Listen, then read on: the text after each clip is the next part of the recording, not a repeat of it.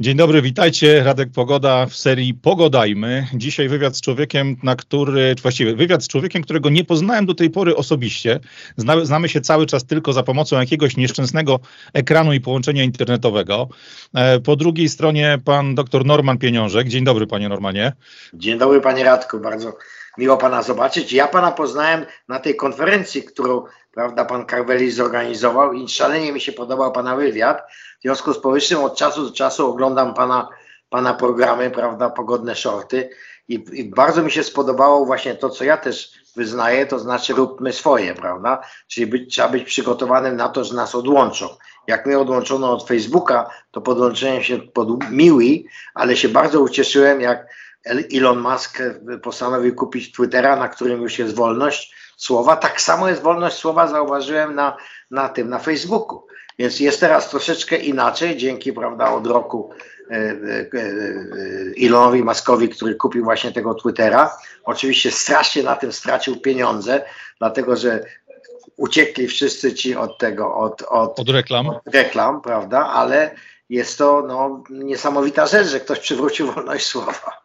Wie co, ja myślę, że to y, nie powinniśmy się cieszyć za szybko, bo tak jak popatrzymy sobie na otoczenie nasze, y, to tak jak w Polsce mamy przed, za chwilę dwa festiwale demokracji, czyli wybory samorządowe, wybory do y, Parlamentu Europejskiego, to nie zapominajmy, że na jesieni w Stanach mamy znowu wybory prezydenckie i jeżeli się okaże, że kogoś bardzo uwiera gdzieś tam w boczku za dużo informacji niekontrolowanych, za dużo informacji, które łamią ten standard, to myślę, że możemy się zdziwić. Widział pan sam, Twitter stary potrafił wyłączyć konto nadal urzędującego prezydenta. Tam już też. nie ma żadnych zasad. Tak, tak, tak ale, ale, ale w Stanach na szczęście na szczęście wolność słowa zapisane jest w tej konstytucji sprzed 250 mhm. lat, prawda? I w, i, I w Stanach Zjednoczonych po tym upadku covidowym i cenzurze powoli przy pomocy sądów i legislatyw stanowych się wszystko odgruzowuje, prawda? Wszystko przywraca. Więc oczywiście w Stanach gdzie wiem, mieszkam od prawda, e, prawie 40 lat, to e, wiem, że e, Partia Demokratyczna fałszuje wybory, co jest tradycją Partii Demokratycznej. Tu nie jest coś, że ona to ma od, od niedawna. Dlatego, że to biali z południa, to była ich partia, ta demokratyczna, z północy partia Lincolna podczas wojny tej secesyjnej, to była partia republikańska ale potem jak, jak Murzynom prawda, dano prawo głosu, większość Murzynów mieszkała na południu, to biali robili różne cyrki, żeby prawda, Murzyni nie zagłosowali. Więc to jest tradycja prawda, bardzo ponad stuletnia i to jest e, prawda, coś, co, co w Stanach jest duży problem. Ale jest wolność słowa i mamy w tej chwili w zasadzie większość ludzi ogląda e, ten i informacje tak zwane alternatywne te główne kanały, czyli nie ma problem, problemu z dostępu, dostępu do prawdziwych informacji i nie wyobrażam sobie, żeby mogli z powrotem przywrócić tu cenzurę. Europa jest zupełnie ma inne konstytucje i inne zasady. Myślę, że pan co, konstytucje, zasady, one wszystkie najlepiej pokazały, ile są warte w samej pandemii, kiedy to nie trzeba było zmieniać żadnych praw, nie trzeba było niczego przegłosowywać, nie trzeba było robić nic. Wystarczyło postawić pana Dworczyka z PowerPointem i już było dość. To znaczy, to była wystarczająca podstawa prawna, aby zrobić najbardziej świńskie numery w historii tego, co, co w tym kraju się działo od czasów chyba jeszcze Gomułki czy wręcz Bieruta. E, także ja nie jestem takim wielkim zwolennikiem, może inaczej, złe słowo, ja nie jestem takim, nie, nie bardzo wierzę w tą siłę dokumentów, nawet tak istotnych jak konstytucja, e, natomiast ja bardzo mocno wierzę w to, co macie wpisane jako second amendment, to, że ludzie potrafili w Kenoszy czy na całym południu wyjść z bronią przed bramy swoich osiedli, wyjść z bronią przed bramy swoich sklepów, przed witryny e, i po prostu stanąć tam, wiedząc, że na państwo nie ma co liczyć. To jest ta ogromna różnica, którą mamy w stosunku do Europy. E, I rozmawiając teraz dosłownie dwa dni temu, czy trzy dni temu w jakimś wywiadzie, którego z kolei ja gdzieś tam udzielałem, ja powiedziałem jasno, ja, jakby tego jest, to jest jedyna rzecz, której moim zdaniem brakuje, żebyśmy mieli jakąkolwiek szansę starcia poważniejszego niż ta, ten nasz taki mm, citizen descent, tak, czyli po prostu blokada wykonywania pewnych poleceń, bo my jesteśmy w Europie kompletnie rozbrojeni. Tak. I to nie chodzi o to, żeby latać po, po ulicach jak e, John Rambo z jakąś tam bronią skradzioną policjantowi, to nie tędy droga.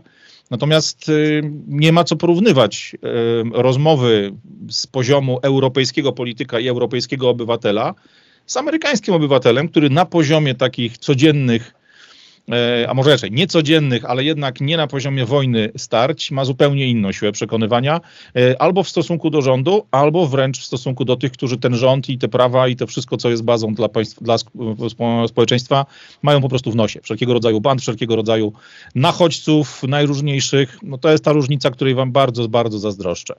No, nie, nie wiem, czy pan pamięta, to jest przypisywane admirałowi Yamamoto. Mhm. Przypisano go, kiedy będzie inwazja na Stany Zjednoczone, jak Japonia była na, na topie. Nie? I on powiedział nie, nie będziemy napadać na Stany Zjednoczone, bo tam za każdym źdźbłem trawy, every blade of grass, po angielsku, prawda, będzie Amerykanin z dobrą gwintówką, tak. prawda? Więc to jest, to, to jest ten problem. Ja nie miałem broni bardzo, bardzo długo, aż mi się włamano do domu w Atlancie, bo mieszkaliśmy w takiej części Atlanty, która, że tak powiem, zaczęła upadać przez prowadzenie się różnych rzeczy i wybieranie oczywiście demokratów. Nie? I e, mam jeden rewolwer, bardzo dobry rewolwer, wolę rewolwery od pistoletów, chociaż mm -hmm. mają 6 naboi i, i dwa pistolety z dużymi bardzo magazynkami, bo, bo jeden z, z moich pistoletów ma aż 20 naboi prawda, w tym magazynku. Prawda, Dwa kilogramy waży. Tak. Nie, nie, nie, wcale, wcale nie jest, wcale nie jest e, du dużo ważący, a mhm. drugi jest malusieńki, bo to moja żona było przeznaczone, żeby ona nos nosiła to w torebce, prawda? I e, e nie, nie zdążyłem sobie w, w Georgii, jak to kupowałem, potrzebne było pozwolenie na broń, mhm. pozwolenie na noszenie broni ukrytej, to się tak, tak nazywa. Conceal carry, tak. Tak. Natomiast chciałem sobie wyrobić na Florydzie, ale dogoniło mnie prawo, bo jest ruch w Stanach, że przecież to wynika z konstytucji. Po co jakieś tego? Więc jest już na Florydzie jest już nie ma żadnych pozwoleń. Wszystko jest takie, że to jest po prostu e, sprawa wynikająca z konstytucji. Jedyna rzecz jest federalne prawo, że jak się kupuje broń, to trzeba mieć sprawdzenie, prawda, które bardzo szybko może sprzedawca mhm. uzyskać, czy ta osoba nie była karana i czy nie jest chora umysłowo i czy, czy, czy ma prawo do kupienia broni. Czy to jest limitowane przez prawo federalne, to może kiedyś być zniesione, nie wiem. Ale wie pan co, taki pomysł pod tytułem background check, e, sprawdzenie tych głównych baz policyjnych, e, baz, które wynikają właśnie, podłączane są gdzieś pod rejestry chorób psychicznych, no to moim zdaniem to jest taki poziom absolutnego maksimum tego, co jest jeszcze nie, powiedzmy, nieinwazyjne. Umówmy się, jak ktoś chce zrobić grubszą awanturę w szkole, chce zrobić grubszą awanturę w jakimś kościele, czy w miejscach, które, no to sam pan wie, mieszkając tam tyle lat, w miejscach, w których wie na pewno, że nie grozi mu nikt naprzeciwko wyposażony w broń, bo to są miejsca, które są traktowane jako właśnie te safe zones, gdzie do broni wnosić nie wolno. Nie czarujmy się, to, to, są, to tylko jest doskonały dowód na to, jak bardzo te przepisy, które teoretycznie mają zabezpieczać ludzi, tak naprawdę wystawiają ich na odstrzał. To jest coś cudownego. Ja mówię, sporo czasu spędziłem w Kanadzie. E, tamtej broni, powiedzmy krótkiej, takiej, mówię, jakiegoś Glocka, nie Glocka, nie spotka się na co dzień, bo ona nie jest tak popularna jak w Stanach. Natomiast jest cała masa broni myśliwskiej i my na przykład wyjeżdżając na północne Ontario, tam grubo ponad 150 kilometrów od Toronto mm, do domu, który mój kuzyn ma tam od lat, e, bardzo fajną, dużą chałupę, taką zbudowaną pod kątem właśnie myśliwskim, pod kątem pływania po jeziorach i tak dalej. Tam broń długa jest w każdym pick-upie, broń długa, czy jakaś tam właśnie myśliwska jest w każdym pick-upie, czy to sztuce, czy jakaś kniejuwa, e, ale co ważne, e, owszem, są w takim pick-upie naboje na kaczki, czyli śród, Natomiast normalna dubeltówka załadowana jest zwykle jakoś tym, co my nazywamy breneką, czyli po prostu dwa naboje kulowe. I jak trzeba kogoś powstrzymać od wejścia na teren e, naszej posiadłości z odległości 50 czy 70 metrów, to nie ma z tym problemu. To nie będzie otrzepanie sobie włosów z pyłu po, po śrucie na kaczki, czy jak ja to nazywam, amunicji na wróble, to jest coś, co się poczuje i będzie, będzie bolało po prostu. Duży kaliber. Ale, tak, ale, co, co... ale, ale, wie pan, y, ten Cejrowski opowiadał, że on ma tą, mhm. prawda, przyładowywaną, prawda? tak. tak. I że jak ktoś, on mieszka, ma dom na odludziu, prawda, pod granicą meksykańską w Arizonie i jeżeli coś tam słyszy, że ktoś podchodzi do drzwi, to tylko przyładowuje i człowiek po drugiej stronie drzwi ma rekord na, na setkę po prostu, już wie co mu chodzi. Natomiast... I, myślę, że te, myślę, że nie ma też problemów gastrycznych przez najbliższych kilka dni. Natomiast jeżeli chodzi o Teksas i o to, że są te strzelania w szkole, wie pan, że w Teksasie pozwolono do noszenia broni na wierzchu. I były dwa przypadki, że ktoś z bronią zastrzelił kogoś, kto właśnie z bronią wchodził do kościoła, bo to były dwa takie przypadki. e, który prawda, chciał postrzelać ludzi w kościele, nie? Jeden wychodził z pick-upu tylko mhm. i wziął, prawda, broń długą. Znaczy ten AR-15 pewno, prawda, co jest bardzo taki no, niebezpieczny karabin, nie? I e, ktoś wyciągnął, prawda, pistolet i powiedział, rzuć tą broń. Powiedział, że jeżeli ktoś chce do kościoła pójść za R15, to nie robi tego w tym. Tamten Na pewno nie, nie chciał poświęcić tej, tej Był ciężko ranny, był ciężko ranny, bo tamten był blisko, to go spokojnie e, trzepnął z tego pistoletu. Natomiast drugi przypadek to był ktoś do sklepu wchodził właśnie z długą bronią i e, te, te, też e, ja już nie pamiętam dokładnie, czy to był strażnik tego sklepu, czy ktoś na parkingu, ale chyba był ktoś na parkingu, powiedział, rzuć tą broń. Ten to podniósł i już nie żył, dlatego że ten akurat tak dobrze strzelił. Więc w Teksasie się skończyły te wszystkie, w szkołach strzelanie, to wszystko ten. W Georgii w jednym powiecie wydali nakaz dla nauczycieli, żeby mieli broń. Tak. Jeśli pan, jest... w tym powiecie ktokolwiek wszedł do szkoły, żeby kogoś nie. postrzelić? Ale widzi pan, to jest dokładnie to, jak ja na temat patrzę. Ja sam się mówię, bardzo te tematy lubię. E, dawno, dawno temu miałem zrobić pozwolenie w Polsce na broń sportową, ale stwierdziłem, że nie chcę tego robić z jednego względu. E, Niemcy już pokazali na początku września 39, że listę osób, które takie pozwolenie uzyskały, to jest pierwsza lista aresztowań, które się robi, jak się wchodzi na dany teren. Ja nie, nie oczekuję tego, że znowu na, do nas wiadą e, Ruscy czy Niemcy z jednej czy z drugiej strony, bo to, to jest temat, który pewnie na zupełnie inną dyskusję. Natomiast wiem, że każda władza na pewnym etapie etapie dochodzi do takiego momentu, że już nic się nie liczy e, i wtedy ściąga się, najpierw ściąga się tych, którzy mają broń, potem tych, którzy przeszli szkolenie, potem tych, którzy odważają się pewne rzeczy mówić, a na końcu zostawia się tak zwaną szarą masę, więc wychodzę z założenia, że to, czy ja mam mojego czarnoprochowca, czy nie mam, tego nie wie nikt, bo mogłem go kupić za gotówkę, a nie musiałem, mogłem wziąć paragon imienny, albo nie musiałem. To są rzeczy, o których e, nie trzeba się chwalić. Natomiast to, co pan powiedział, ja uważam, że to, co przez lata w Stanach funkcjonowało, jako właśnie te strefy bezpieczne, strefy, gdzie wnoszenie broni jest zabronione, nikt z ludzi, którzy walczą z drugą poprawką, którzy próbują ludziom tę broń odebrać, nie mówi otwarcie, że tylko i wyłącznie w tych strefach dochodziło do masowych strzelanin. Dokładnie. To jest po prostu granda totalna. Ale wie pan co, jak jesteśmy przy tym temacie, e, to, to tak naprawdę rozmawiamy, zaczęliśmy rozmowę bardzo fajnie, bo od różnic, które mamy między szeroko pojętą Europą i Stanami. Ja nie ukrywam, że jak patrzyłem na, na pańską biografię, to spojrzałem na te pańskie początki, e, jeśli chodzi o stronę naukową oczywiście, e, no bo 69 rok, końcówka studiów, chwilę później w 73 doktorat, a później nagle człowiek z głębokiej komuny, z komunistycznej Warszawy, jeszcze w czasach przecież takich, których nikt nie myślał o tym, że ten sowiecki sojusz nam się będzie składał jak domek z kart, nagle wyjeżdża do Niemiec, nagle wyjeżdża do Hiszpanii. Co trzeba było wtedy zrobić? Jaki, jaki trzeba było mieć umiejętności, jak trzeba było siebie sprzedawać?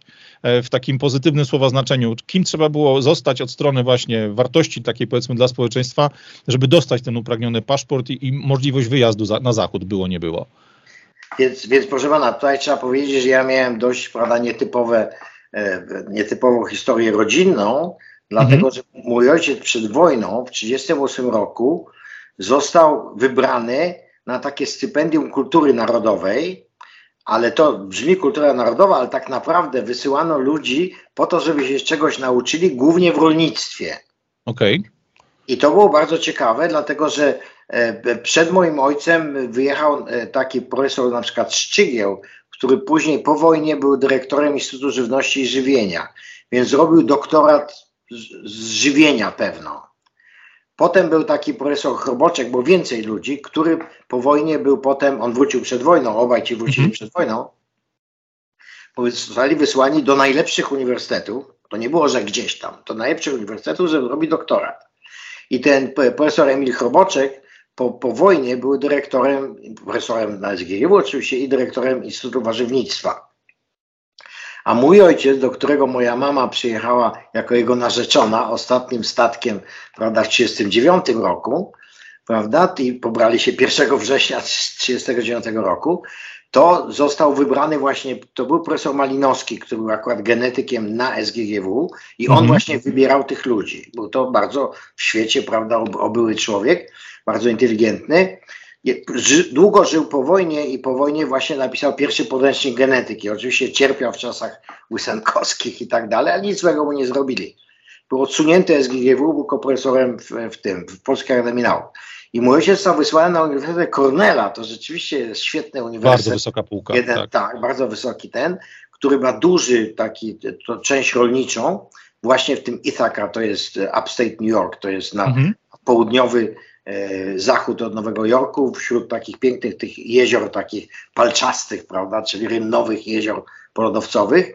I e, tam zrobił w 1942 roku doktorat ale już w 1941 roku chciał wyjechać, dlatego że po prostu przeszkadzało mu bardzo to, że w Stanach prawda, nie w ogóle lekceważyli Hitlera. No to do 1941 roku stali z boku, przemysł tak, hulał, Amerykanie uważali, prawda, że zrobią deal życia. Jak, tak. jak 7 prawda, grudnia 1941 roku Japończycy napadli na Stany, to wszyscy Amerykanie prawda, byli bardzo tym, tym, tym, tym zdruzgotani, natomiast moi świętowali, bo myśleli, że będzie wolna Polska, prawda?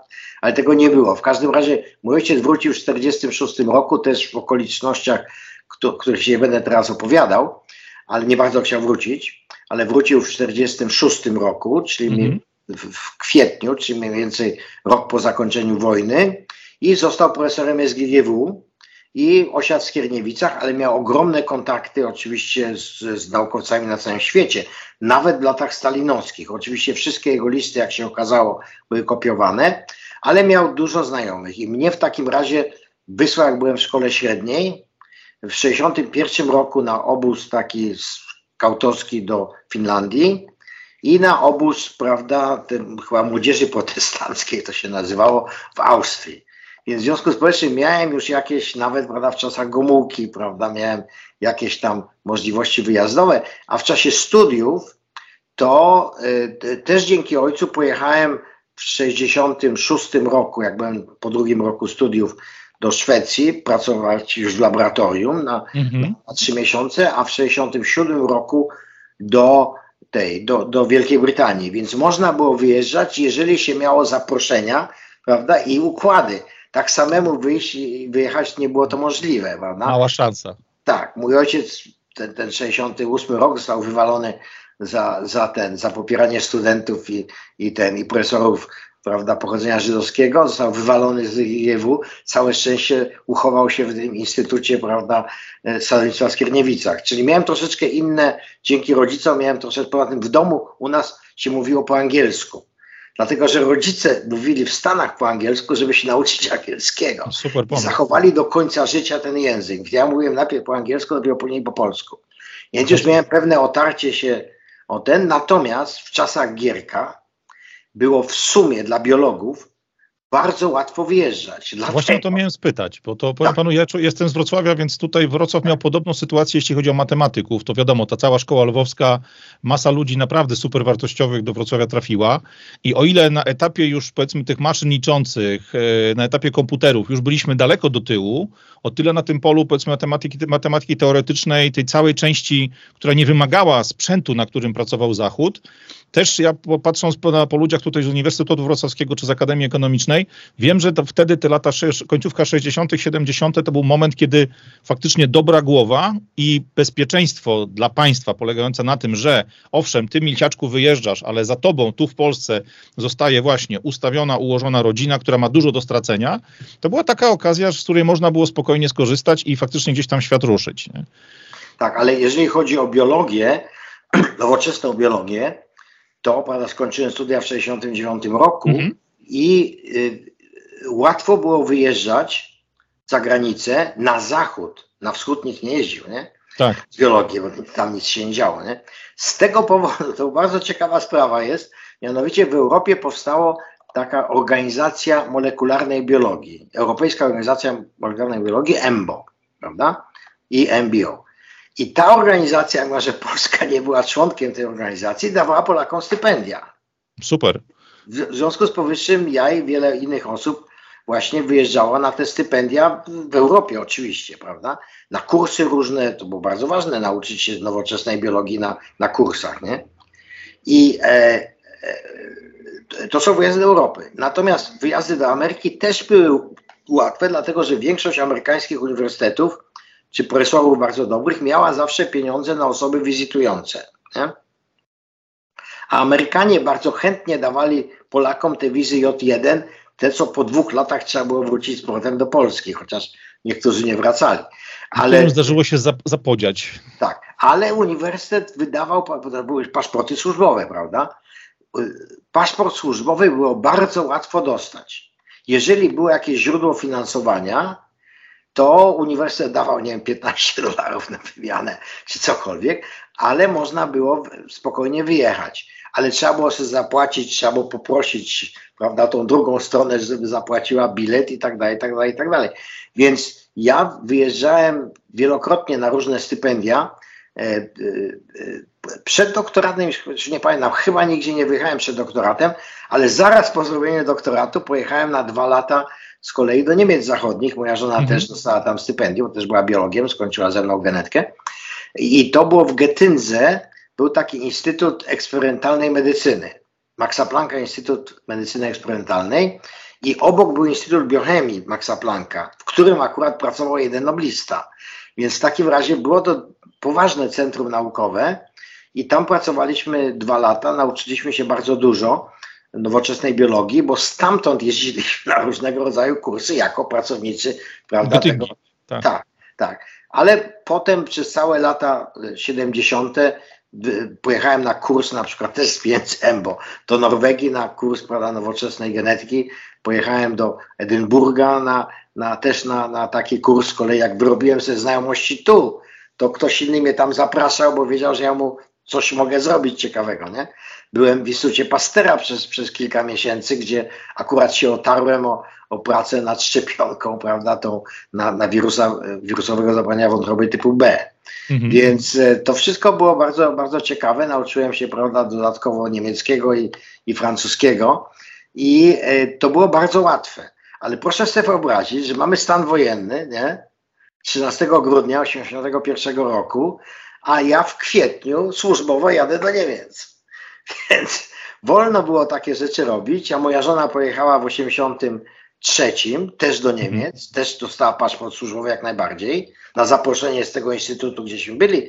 Natomiast w 83 roku dostałem spokojnie paszport, ale oczywiście sam sobie to finansowałem, bo już miałem odłożone, że tak powiem, twardą walutę na zachodzie, nie? To tam właśnie na tym, na na, e, w 1983 roku było 50 lat DNA, taka konferencja. I byłem jedynym przedstawicielem z krajów wschodnich, a przecież gdyby nie był taki numer z tymi łatwymi paszportami, o ile się ma jakieś finansowanie, nie? to przecież no, z innych socjalizmów nikt nie przyjechał, absolutnie. Więc to była niesamowita niesamowita konferencja była w Cambridge, prawda, w, w tym, w, w, niedaleko Londynu i tam poznałem iluś noblistów i to wszystko było bardzo, bardzo ciekawe. Natomiast skąd Hiszpania i skąd ten, ten wyjazd do Stanów? No więc to, to pan może wie z mojego życiorysu, że zupełnie przypadkowo zostałem szefem organizacji, prawda, Niepodległość i y, przejął, wręczył mi klucz do interesu ten człowiek, który mnie wciągnął do redakcji, czyli, prawda, e, ten Targalski, prawda, Jerzy Targalski, czy Jurek Targalski, prawda, no, niesamowity zupełnie facet, niestety już nie żyjący. I e, Targalski, mimo że różniliśmy się bardzo w poglądach politycznych, on nie był wyrobiony na Zachodzie, nie rozumiał kapitalizmu, nie rozumiał e, zachodnich demokracji, prawda? Natomiast ja już miałem o tym zupełnie dobre pojęcie. Do tego znałem angielski, on nie znał angielskiego, więc w takim razie czytałem masę rzeczy i tym niemniej uznał, że ja się nadaję do tego, żeby to prowadzić. Oczywiście on był wielozadaniowcem, mógł wszystko robić, ja nie bardzo, ale miałem wspaniałego faceta od, od, od, od tej techniki, prawda, Staszka Kotowskiego, e, który obecnie mieszka w Kanadzie. Był inżynierem, więc w takim razie był dobry do techniki, nie tak jak ja. I y, po prostu y, okazuje się, że, że, że w tej organizacji było kilku, prawda, tych kapusiów i zostałem nadany, ale o tym nie wiedziałem, bo w 1984 roku został ten, ten no, Kotowski zaresztowany i miał mhm. proces, dostał 15 lat za terroryzm, więc, ale wypuszczono go szybko i wyjechał do Kanady. I y, ja miałem problem z żoną żony kolanem. Mianowicie żona sobie uszkodziła kolano i każdy lekarz w Polsce mówi, że co innego trzeba zrobić z tym kolanem. Więc pomyślałem sobie, że musimy wyjechać gdzieś na, na zachód na dłużej, żeby ona sobie mogła to kolano podreperować.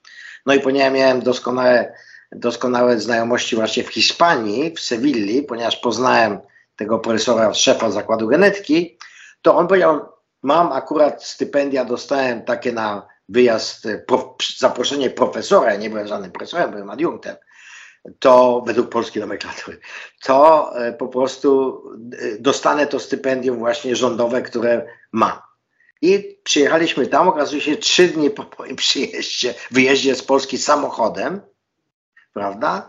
Przyjechała ubecja w kilka samochodów o 6 rano do mojego domu, gdzie mieszkali moi rodzice. Żeby zwinąć. Żeby mnie zwinąć. Jasne. Ale nie było jasne, dlaczego mnie by zwinęli i tak dalej, i tak dalej, czy ja mogę wrócić, czy nie. Mój kuzyn, który mieszkał za płotem, twierdził, że oni się pomylili, mieli przyjechać po niego. Jak się okazało po wielu, wielu latach, bo moja teczka została wyczyszczona do zera w IPN-ie, dlatego że po prostu wiedziałbym, kto mnie nadał. No tak. Nawet nie wiedziałem, nie, nie, miałem dokumentu, który by na mnie to ubecję, prawda, jakaś sprawa, figurant i tak dalej, i tak dalej. Ale po wielu, wielu latach jeden z moich przyjaciół, taki Piotr Krawczyk, był szefem takiego bardzo ważnego wydawnictwa, Biblioteka Literacka i Historyczna, czy Historyczna mm. i Literacka, to on w swojej teczce wreszcie wykopał dokument właśnie z tego aresztowania. Tam aresztowano pięć osób i mnie wśród tym. To były osoby, które wcale nie były w jakimś jednym interesie, prawda, opozycyjnym. Więc to były przypadkowe osoby i ja. I ich wszystkich zwinęli, a mnie nie zwinęli oczywiście Pana nie było. w Niemczech, w Niemczech Zachodnich. Już byłem od, od dwóch dni, czy od dnia. I ich trzymali do dziesiątej rano i potem bez słów ich wypuścili. Więc w takim razie ja byłem główną osobą do zaresztowania i w takim razie na mnie coś tam wisiało i nie chcieli, żebym wrócił. Więc w takim razie musiałem mieć plan B, prawda? I plan B to było zapytać się uniwersytetu, no w Hiszpanii nie mogłem zostać, e, zapytać się uniwersytetu, czy mogę pojechać do, miałem paszport służbowy, czy mogę pojechać do Stanów, ależ oczywiście. I wysłali, rozszerzyli mi paszport na wszystkie kraje świata, dostałem wizę turystyczną amerykańską w konsulacie w Sewilli, to się tak ucieszyli, że wreszcie nie Hiszpan, ktoś inny. Prawda? I pytali, na jak długo pan chce tą wizę? No chcę wizę na dwa tygodnie. Jakie dwa tygodnie? Nie chce pan zostać kilka miesięcy. Ja mówię, nie mogę, bo to mam pracę. Nie? No i pojechałem do Stanów, gdzie w Nowym Orleanie akurat mieszkała moja siostra, która zawsze była tylko amerykańską z urodzenia, bo urodziła się w Stanach, ze swoją rodziną i jej mąż który pracował lekarzem i pracował na Akademii Medycznej, e, szkoła, szkoła Medyczna Uniwersytetu Stanowego Luizjany. Ten -hmm. uniwersytet jest Baton Rouge, a szkoła medyczna jest tuż obok dzielnicy francuskiej e, w Normoranie. I poszedłem na cztery rozmowy, ale wie pan, już byłem tak otrzaskany na, na świecie, prawda, z nowoczesnej biologii, że wszyscy byli bardzo szczęśliwi. Każdy chciał mnie zatrudnić, a jeden z tych profesorów powiedział, przeczytał życiorys mojej żony, to ja też ją zatrudnię. No Czyli i tak sobie się ten... w Stanach. Ale wie pan, i moja żona była na tym pozdoku w Niemczech i też miała bardzo ciekawe, ciekawą pracę. No i wyglądaliśmy w tej, w tej szkole medycznej przez kilka lat, a potem mój współpracownik dostał pracę w CDC, ponieważ prowadziłem jego studentów, mhm. E, doktorantów, to powiedział, słuchaj, bez ciebie sobie nie wyobrażam przejścia do Atlanty, czy ty e, byłbyś gotów też do przejścia do Atlanty? Ja mówię, no problem. No więc mówi, jest tam otwarta pozycja, jest co prawda już sześciu kandydatów, ale powiem, żeby ciebie tam dołączyć do tych kandydatów. No i wygrałem konkurs. Potem się okazało, że dawny szef mojej żony z Luizjany przeszedł do CDC. Jak ona się zapytała go, czy są otwarte jakieś etaty, on powiedział, kochana, biorę cię od razu, od też razu. oczywiście po konkursie, nie? bo to nie można dostać pracy w rządzie amerykańskim. Kiedy daliśmy tę pracę zupełnie na lewo, mieliśmy te wizy J1, to w ogóle nikogo nie powinni z nas tam przyjąć, ale się udało. Myślę, że jak człowiek ma wartość między uszami, to to, co jest w dokumentach, zawsze da się poprawić. Szczególnie, tak, że tak. to sytuacja była nietypowa. Wszyscy doskonale wiedzieli, co się dzieje wtedy za żelazną kurtyną, nawet jak nie było szczegółowych informacji. E, a nie czarujmy się, to już były te lata, kiedy Amerykanie mocno szli do przodu i każdy mądry, każdy mądry człowiek, każda mądra głowa faktycznie była potrzebna. Ale to, co pan powiedział, bardzo mnie uderzyło na temat tych początków. Ja mam też taki zwyczaj u siebie w domu, że e, dzieciaki uczyliśmy tego angielskiego. Jedyną osobą dzisiaj, która w sumie po angielsku nie mówi, jest pies. E, natomiast, natomiast my mieliśmy taki zwyczaj po prostu, że e, w czwartki zawsze angielski był tym kluczem i jak dzisiaj rozmawiam bardzo często czy z widzami na jakichś spotkaniach, czy z moimi klientami, Pan, często jest tak, ja już ponad 25 lat jestem konsultantem, pomagam ludziom naprawiać firmy, poprawiać w nich wiele rzeczy. Często budujemy jakieś działy eksportowe, te tematy języków, tematy komunikacji się pojawiają bardzo często. I często nawet ludzie, którzy mają super wysoki status finansowy, są to ludzie wykształceni, otrzaskani po świecie, którzy już te nurkowania to robili i na północy, i na południu, i w wodzie ciepłej, w takiej, którą trzeba piętą rozbić, żeby się dało wejść do przerębla. Oni nadal nie, nie rozumieją siły tego, że człowiek się potrafi dogadać. Ja dzisiaj na przykład patrząc na mapę świata, na to, co się dzieje, na to, co się dzieje wokół BRICS-u, wokół e, sytuacji dolara, sytuacji Stanów Zjednoczonych, który z jednej strony, ok, jest tym policjantem świata, ma tą swoją pozycję hegemona jeszcze nadal bardzo trwałą, ale widać, że świat się zmienia i wielu moim znajomym, wielu moim klientom mówię, ok, jeżeli twój dzieciak już sam nauczył się tego języka angielskiego na poziomie YouTube'a, na jakichś tam e, filmach z gierek i innych rzeczy, jest, nie jest, a to język literacki pracy doktorskiej nie napisze, ale spokojnie jest w stanie się komunikować, to zacznij go uczyć czegoś jeszcze. Tak? Zacznij go uczyć tego hiszpańskiego, zacznij go uczyć francuskiego. Ja akurat jestem z domu, e, w którym e, nikt nie lubił Niemców, mimo tego, że e, moi dziadkowie zostali, to może mało, mało dumna historia, ale zostali sprowadzeni razem z jakąś rasą owiec na, do Wielkopolski jako po prostu opiekunowie do tak. tych zwierzaków. To, to się potem w, w, komunie się to nazywało zootechnik, tak? czyli taki tak. człowiek, który miał jakąś tam podstawową szkołę rolniczą, poza szkołą podstawową kilkoma klasami miał to przygotowanie rolnicze i byli to po prostu ludzie, którzy razem właśnie z jakąś tam super, hiper rasą owiec sprowadzaną z Dolnej Bawarii e, zostali sprowadzeni właśnie pod, do Rydzyny pod Lesznem e, i ta część rodziny razem z tymi owcami z tych Niemiec przyjechała. Moja babcia miała e, dokumenty swoje w, wypisywane na zmianę po francusku, po niemiecku, w zależności zależności od tego, jak z kolei, ponieważ jej, jej część rodziny pochodziła z Alzacji, w zależności od tego, kto był w danym czasie właścicielem Alzacji, to dokumentacja francuska, niemiecka, znowu francuska i tak dalej. Więc powiem panu, że jak człowiek na to popatrzy, e, to ja stwierdziłem bardzo wcześnie już gdzieś tam, no mówmy się, ja też wyrastałem całą podstawówkę w czasach komuny głębokiej. E, stwierdziłem, że tak, ruskiego się nauczę, bo język wroga trzeba znać. To mi zawsze dziadek uczył, tak? Więc tam po, po, ten, po rusku mogę dzisiaj spokojnie rozmawiać. E, niemieckiego nauczyłem się na zasadzie takiej, z jednej strony to też był niby wróg, no bo ja wyrastałem w czasach, kiedy Janek Kos i Rudy 102 były standardem. Natomiast powiem panu szczerze, że do dzisiaj to jest coś, co bardzo często dochodzi do jakichś tam, nie wiem, przepychanek słownych z moimi znajomymi. Po co ci ten ruski, po co ci ten ruski, nigdy nie będzie ci potrzebny. A prawda jest taka, ja jestem od 96 roku na rynku pracy. Ten rosyjski był mi potrzebny setki razy, bardzo rzadko w relacji z Rosjanami bezpośrednio, ale masa ludzi starszych z tych dawnych demoludów, fantastycznie po rosyjsku jeszcze mówi, jeszcze ten język pamięta. Pamiętam nawet no, ile, dwa lata temu, będąc gdzieś tam w Czechach, trafiłem do jakiejś wiochy, w której po prostu przebiłem oponę, bo przy, przyłapałem oponą krawędź drogi, gdzieś tam rozwaliłem tą oponę, trzeba było y, kupić, bo naprawić się nie dało. I okazało się, że z facetem, który miał lat właśnie 60 plus, łatwiej było mi się dogadać po rosyjsku, kombinacją po polskiego-rosyjskiego, niż moim świetnym niemieckim, bo ten facet niemieckiego nie znał, mimo tego, że mieszkał w Czechach, w okolicach Liberca, więc do Niemiec miał tak samo tak. blisko jak do polskiej granicy.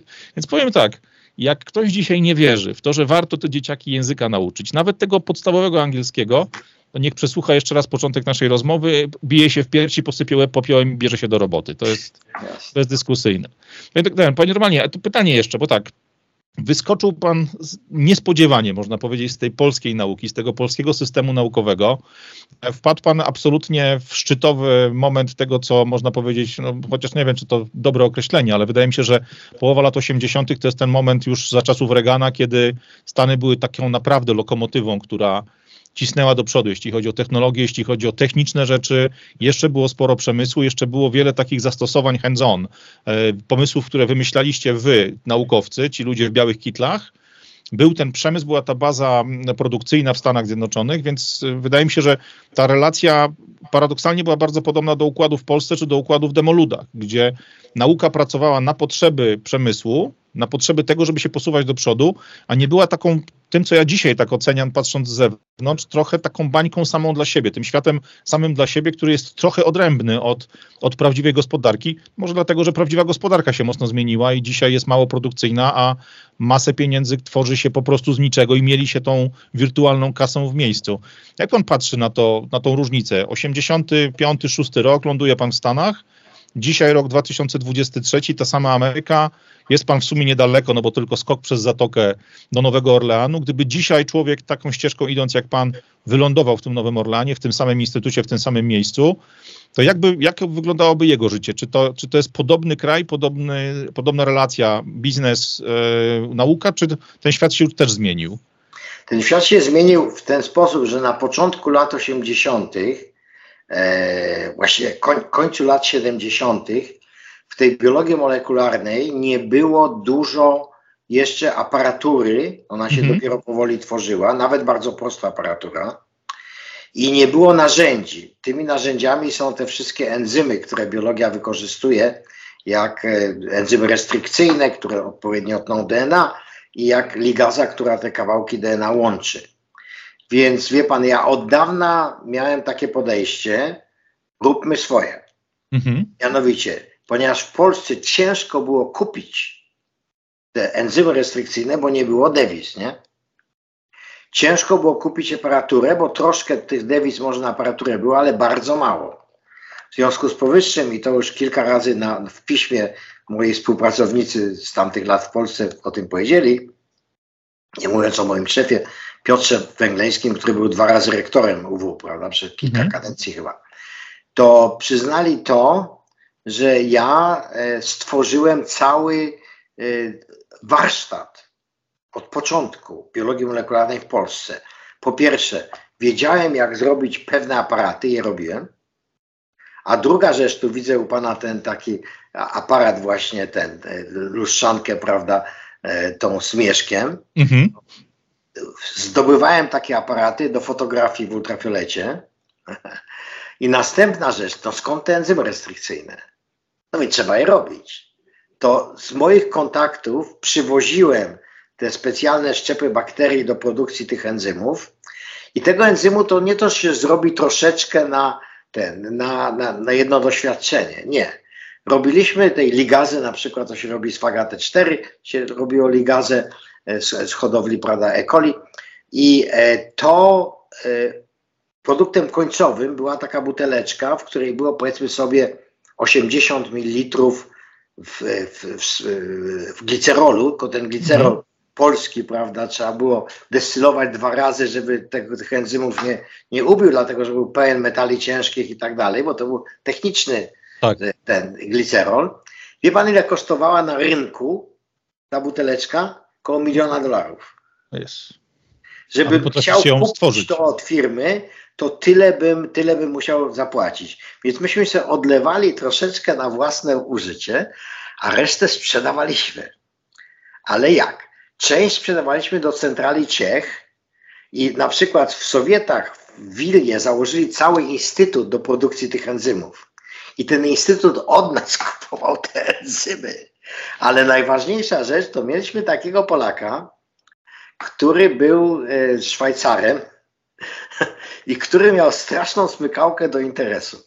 I mhm. myśmy wysyłali mu próbkę czegoś według oficjalnych dokumentów. Słucha, wysłaliśmy mu próbkę, która była warta, prawda, milion dolarów. Dziesiątki, tak.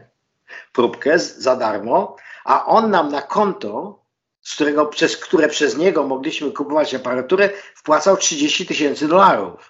Za to można było już niezłą aparaturę kupować albo wyjeżdżać za granicę. Więc wie pan, był super interes i wszyscy u nas z tego ciechu dostawali, jako robiliśmy dla nich prace zlecone, dostawali jeszcze pieniądze.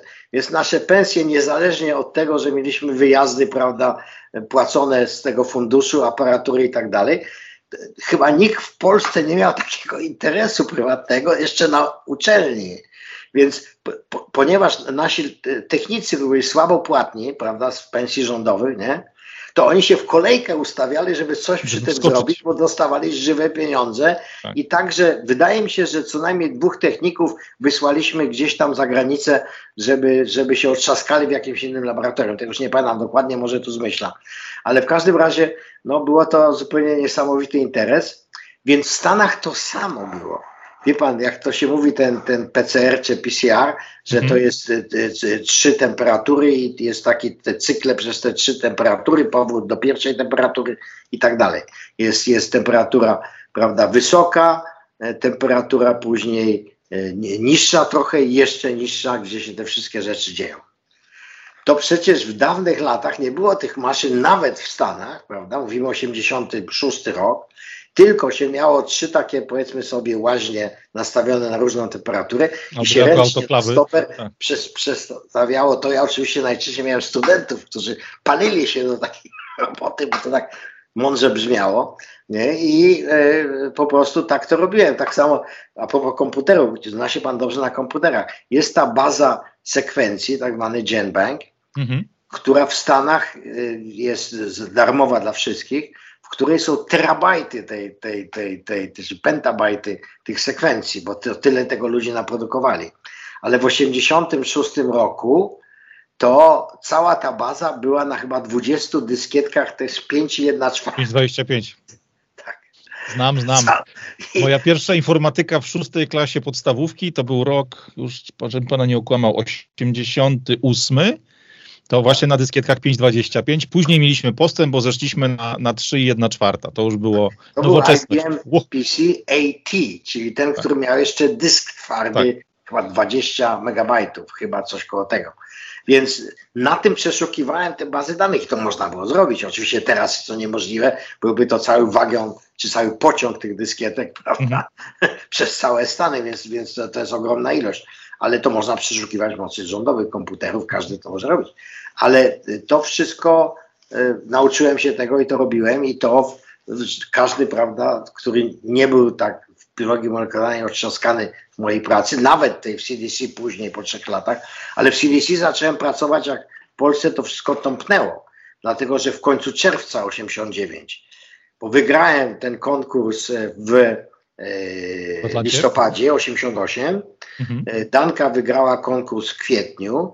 Ona mogłaby przejść, ale ja nie mogłem przejść, bo musiałem złożyć sprawozdanie z tych grantów, bo inaczej by mnie tam powiesili, nie? Więc ja dopiero przeszedłem pod koniec, pod koniec e, tego, pod koniec e, czerwca 89, to już było po tych wyborach majowych, w czasie tych, to zaraz było po tym Tiananmen i tak dalej, i tak dalej. Różne się rzeczy działy w komunizmie, to przychodzili oczywiście do mnie pytając, co się dzieje. I to, to już nie było tak, że jestem z Polski. Pier na początku tej mojej pracy przyszedł do mnie mój szef i mówi: Wiesz co, są te projekty amerykańskie. Jeszcze były te zbożowe pieniądze.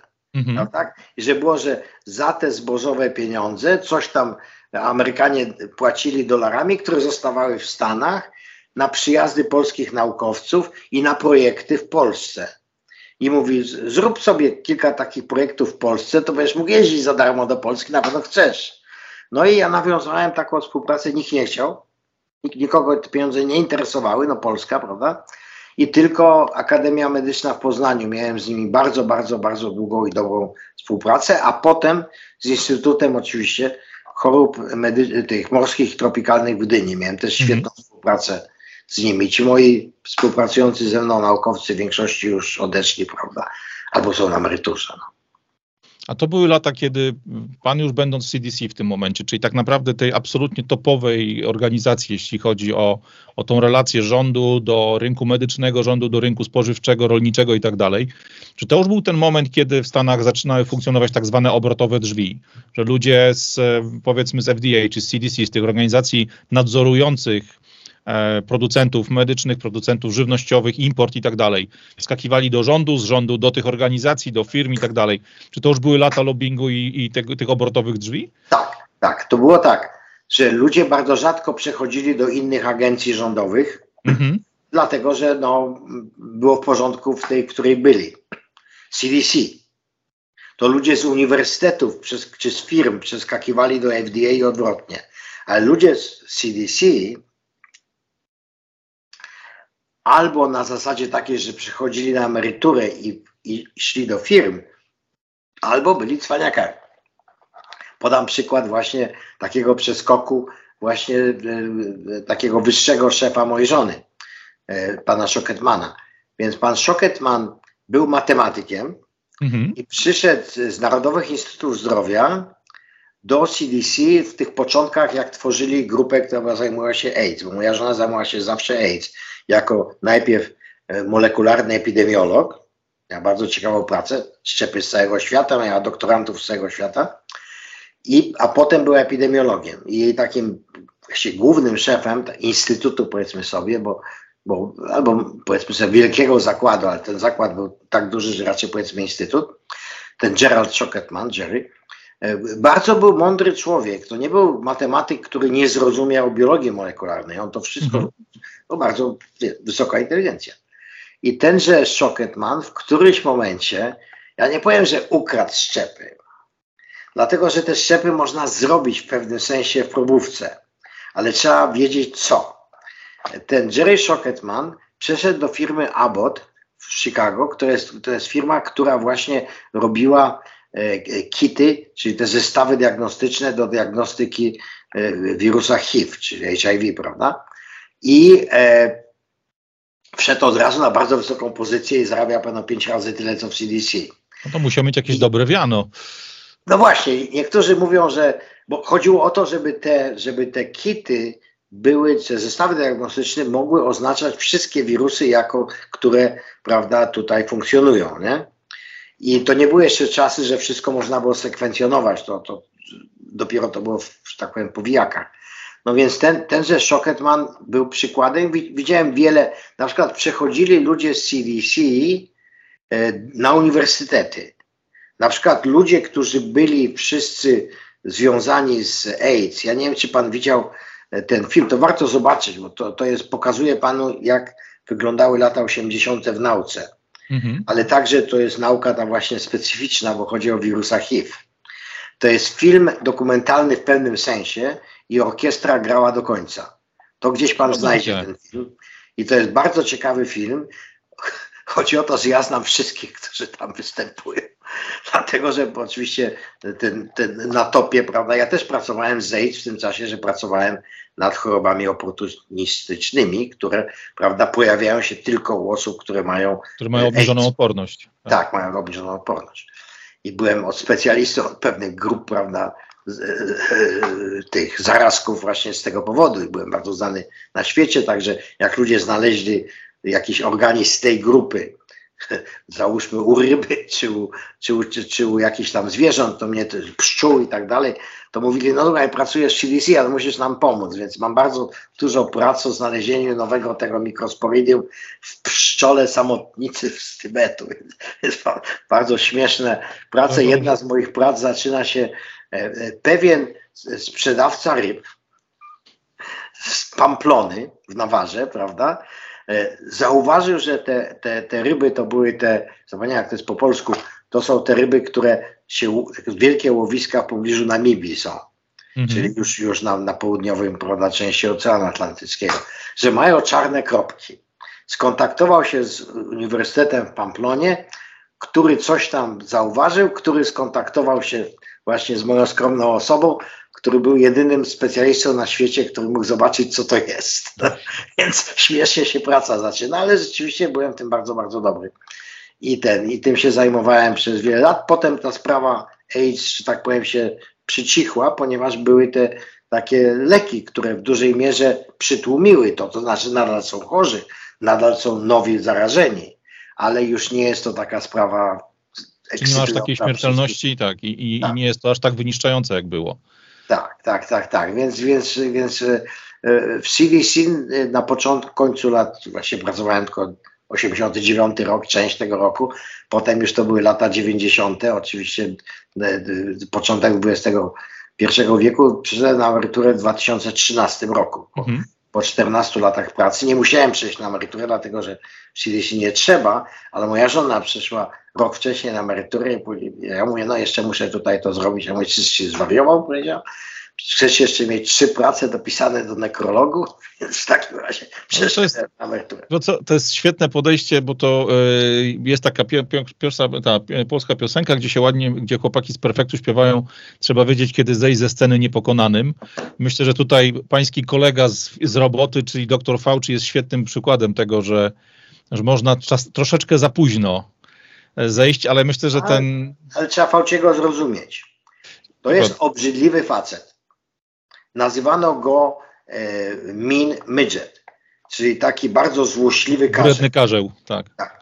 Jeżeli pan sięgnie do lat 80., chyba pan nie zna historii HIV, to w NIH, w Narodowej Instytucie Zdrowia, jest tych instytutów bardzo dużo, tak jak w CDC jest centers, jest dużo tych centrów, prawda? I e, Fauci był dyrektorem Instytutu Chorób Infekcyjnych i Alergii. E, National Institute for Allergy and Infectious Diseases, czyli alergii i chorób infekcyjnych. Natomiast e, w Instytucie, w Instytucie Raka, National Cancer Institute, mhm. pracował Robert Gallo, który był geniuszem. Nie był dyrektorem tego instytutu absolutnie, był po prostu człowiekiem, który sam robił wiele rzeczy. Miał zespół, to może pan zobaczyć właśnie w tym filmie, w tym filmie a orkiestra gra do końca. Właśnie jest on i taki Popowicz, taki, którego zwalono wszystko potem, który był Jugosłoweninem. I Galo był specjalistą od wirusów, które bardzo rzadko powodują u ludzi, u ludzi powodują białaczkę. I on te wirusy pierwsze wykrył, to były właśnie retrowirusy. Czyli te wirusy, które mają RNA, ale jak infekują, to ten RNA jest, ten, a nie to, zwracam uwagę, bo to jest kwas. Ten tak. RNA jest przepisywany na DNA i wbudowuje się w chromosomy, Komórka. mhm. komórce. W takim razie wszystkie podobne komórki będą miały już idzie, tak, tak. idzie Oczywiście to nie sekwencji. przejdzie do żadnych gamet, prawda, więc to nie przejdzie na następne pokolenie.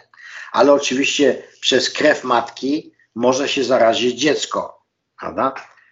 I e, nagle taki Gallo ma dostać Nagrodę Nobla i patent za tego wirusa, bo co się okazało? E, Luc Montagnier ze swoją tą Sejolenzą, jak się nazywa, wszystko jedno, ta współpracownicza francuska, oni nie byli biologami molekularnymi, więc nie mogli sprawdzić, co to jest za wirus, prawda? Wydawało mi się, że widzą coś takiego, co wygląda jak wirus. I wiedzieli, że kolega, prawda, Gallo już chyba dwa czy trzy takie wirusy znalazł, które podobnie wyglądają. Więc wysłali mu tego wirusa, nazwali go LAV, prawda, a nie HTLV mhm. i wysłali do Gallo. Sami wysłali, nie ma tu żadnej dwóch zdań, nikt, nikt nie twierdzi, że nie wysłali. I e, ten e, e, Gallo wyizolował tego wirusa, zrobił jego sekwencję, co w tamtych czasach jeszcze było trudne, i e, e, powiedział, że to jest nowy wirus tej klasy, tych wirusów białaczkowych. Nie?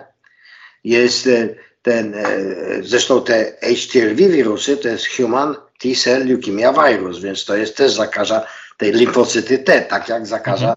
te limfocyty, prawda, HIV, prawda?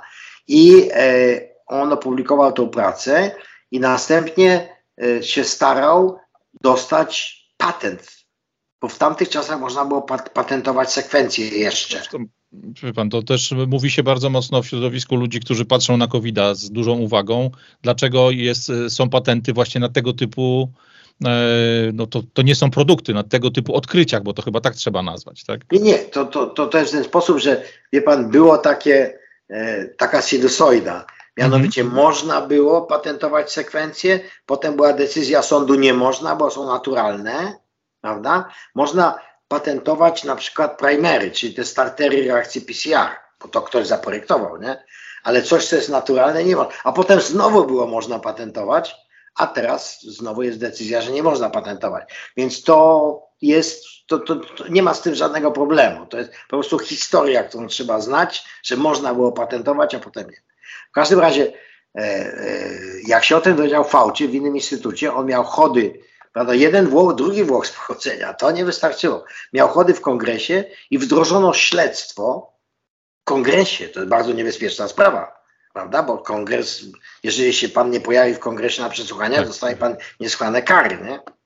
Może pan odmówić zeznań, ale to bardzo źle świadczy. O, mówi. przepraszam. Ostatnie trzy lata pokazują, że może pan również grać głupa, tak klasycznie. Tak, tak, może tak. pan przyjść i udawać, że jest pan koncertowym tak, tak, tak kretynem i kongres nic panu zrobić nie może, ale musi się pan pojawić. Ale już był niedotykalny Fauci, prawda? Więc Fauci, Fauci y, się przejechał na tym, no bo widział, że nie dostanie Nagrody Nobla. Chciał koniecznie coś zrobić, ale co ma Galo dostać Nagrodę Nobla? Bo potem była na patent, odmówiono mu patentu, bo było śledztwo o kradzież.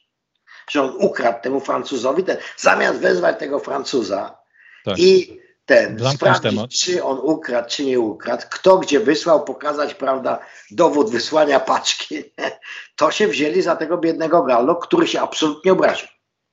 No, nic dziwnego, on się uważał za wielkiego naukowca i był wielkim naukowcem. W porównaniu z Faucim, to w ogóle Fauci jest nikim. Fauci jest administratorem sprawnym po prostu. Tak, znaczy nie, nie, nie wszystko do końca, dlatego że Fauci pewne rzeczy, do czego dojdziemy. I ten e, Gallo się na tym przejechał, dlatego że było śledztwo i z tego nic nie, nie wyszło z tego śledztwa, ale nie dostał patentu. I w takim razie była sprawa pod koniec lat 90., 97 chyba, Nagrody Nobla za wykrycie tego wirusa. No jasne, niesamowita sprawa. Oczywiście Luc Montagnier nie miał, nie dołożył się do tego, bo co prawda on wyizolował tego wirusa, ale przecież on nie wiedział, co to jest za wirus. Więc jasne, że dwóch powinno dostać Nagrodę Nobla, ale dostał to tylko Luc, Montagnier, bo ten miał znowu śledztwo. I za kradzież, no głupota. I proszę sobie wyobrazić, stoi Luc Montagnier po tym odczytaniu, prawda, te, te, tego, że dostał Nagrodę Nobla i pyta się, a gdzie jest Robert Gallo? No i konsternacja. Ale ta konsternacja nie doszła do stanu, bo prasa nic nie mówiła. Prasa nienawidziła Gallo. Prawda? No i w takim razie Gallo się obraził, odszedł z Narodowego Instytutu Zdrowia i powołał taki instytut niedaleko w Baltimore, prawda? też blisko Waszyngtonu, z prywatnych tych. I był Gallo Instytut i później były zebrania naukowe, zjazdy, na które ja i moja żona jeździliśmy, na kilka mm. takich zjazdów, e, tego no, zakładu Gallo. I oczywiście on się nie zajmował już Faucim, ale na takich konferencjach innych, które były ukrytą konferencją o AIDS, że nie miało AIDS w ogóle w tym, w, w tytule, bo tytule. inaczej prasa by... No I tak i tak były problemy, prawda, z jakimś, że występował chór, prawda, e, kochających inaczej i tak dalej, i tak dalej, ale ta konferencja nazywa się CROI, czyli to jest Conference on Retroviruses, czyli tych wszystkich wirusów ten, and Opportunistic Infections. Akurat ja byłem od oportunistycznych infekcji, na to jeździłem.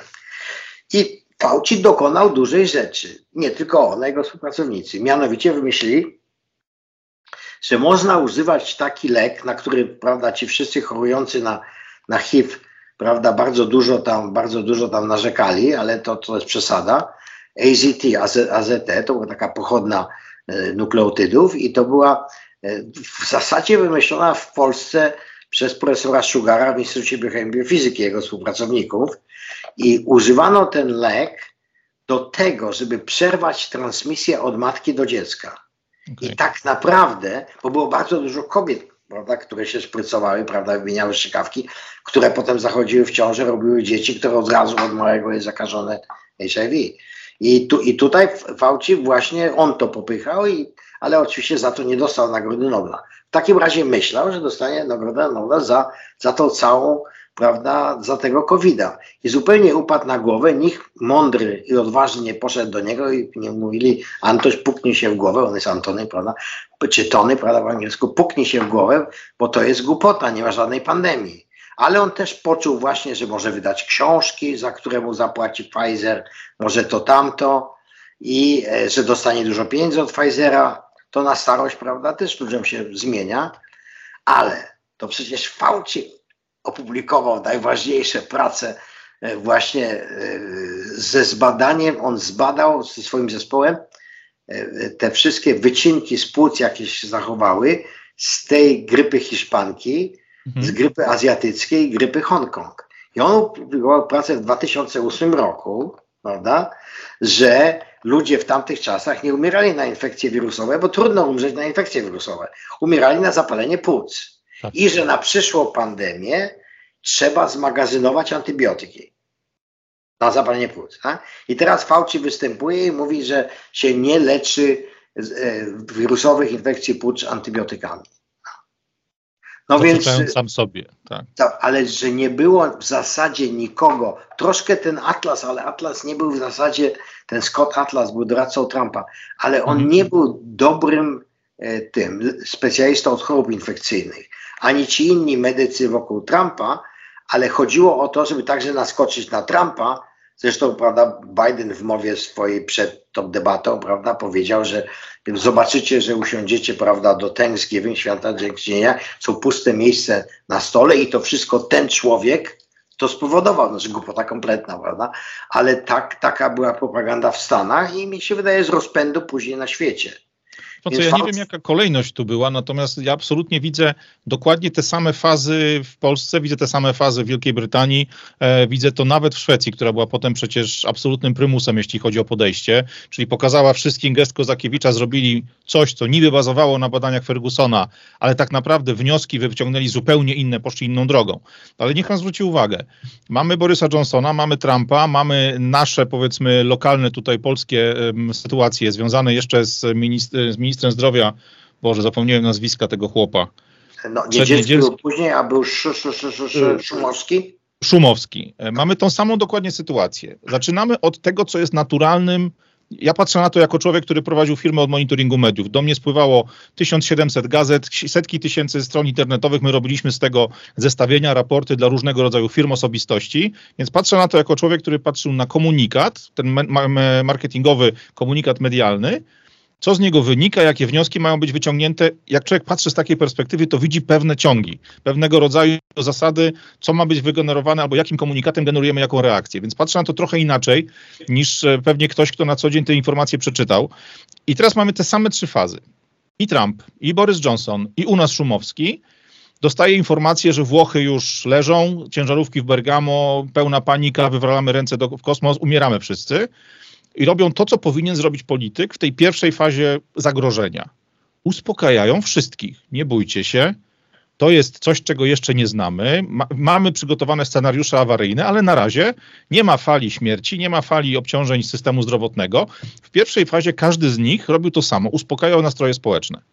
Później mamy sytuację jakiegoś problemu. W przypadku Trumpa powiedziano, że jest zakażony, w przypadku Borysa Johnsona powiedziano, że jest zakażony. E, w przypadku Szumowskiego był pamiętny wywiad u Mazurka, kiedy śmiał się z tego, po co ludzie mają nosić maski, tak? I, i to była właśnie ta, ta faza uspokajania. Mija kilka dni i nagle okazuje się, że jest kompletna zmiana kierunku, zmiana narracji.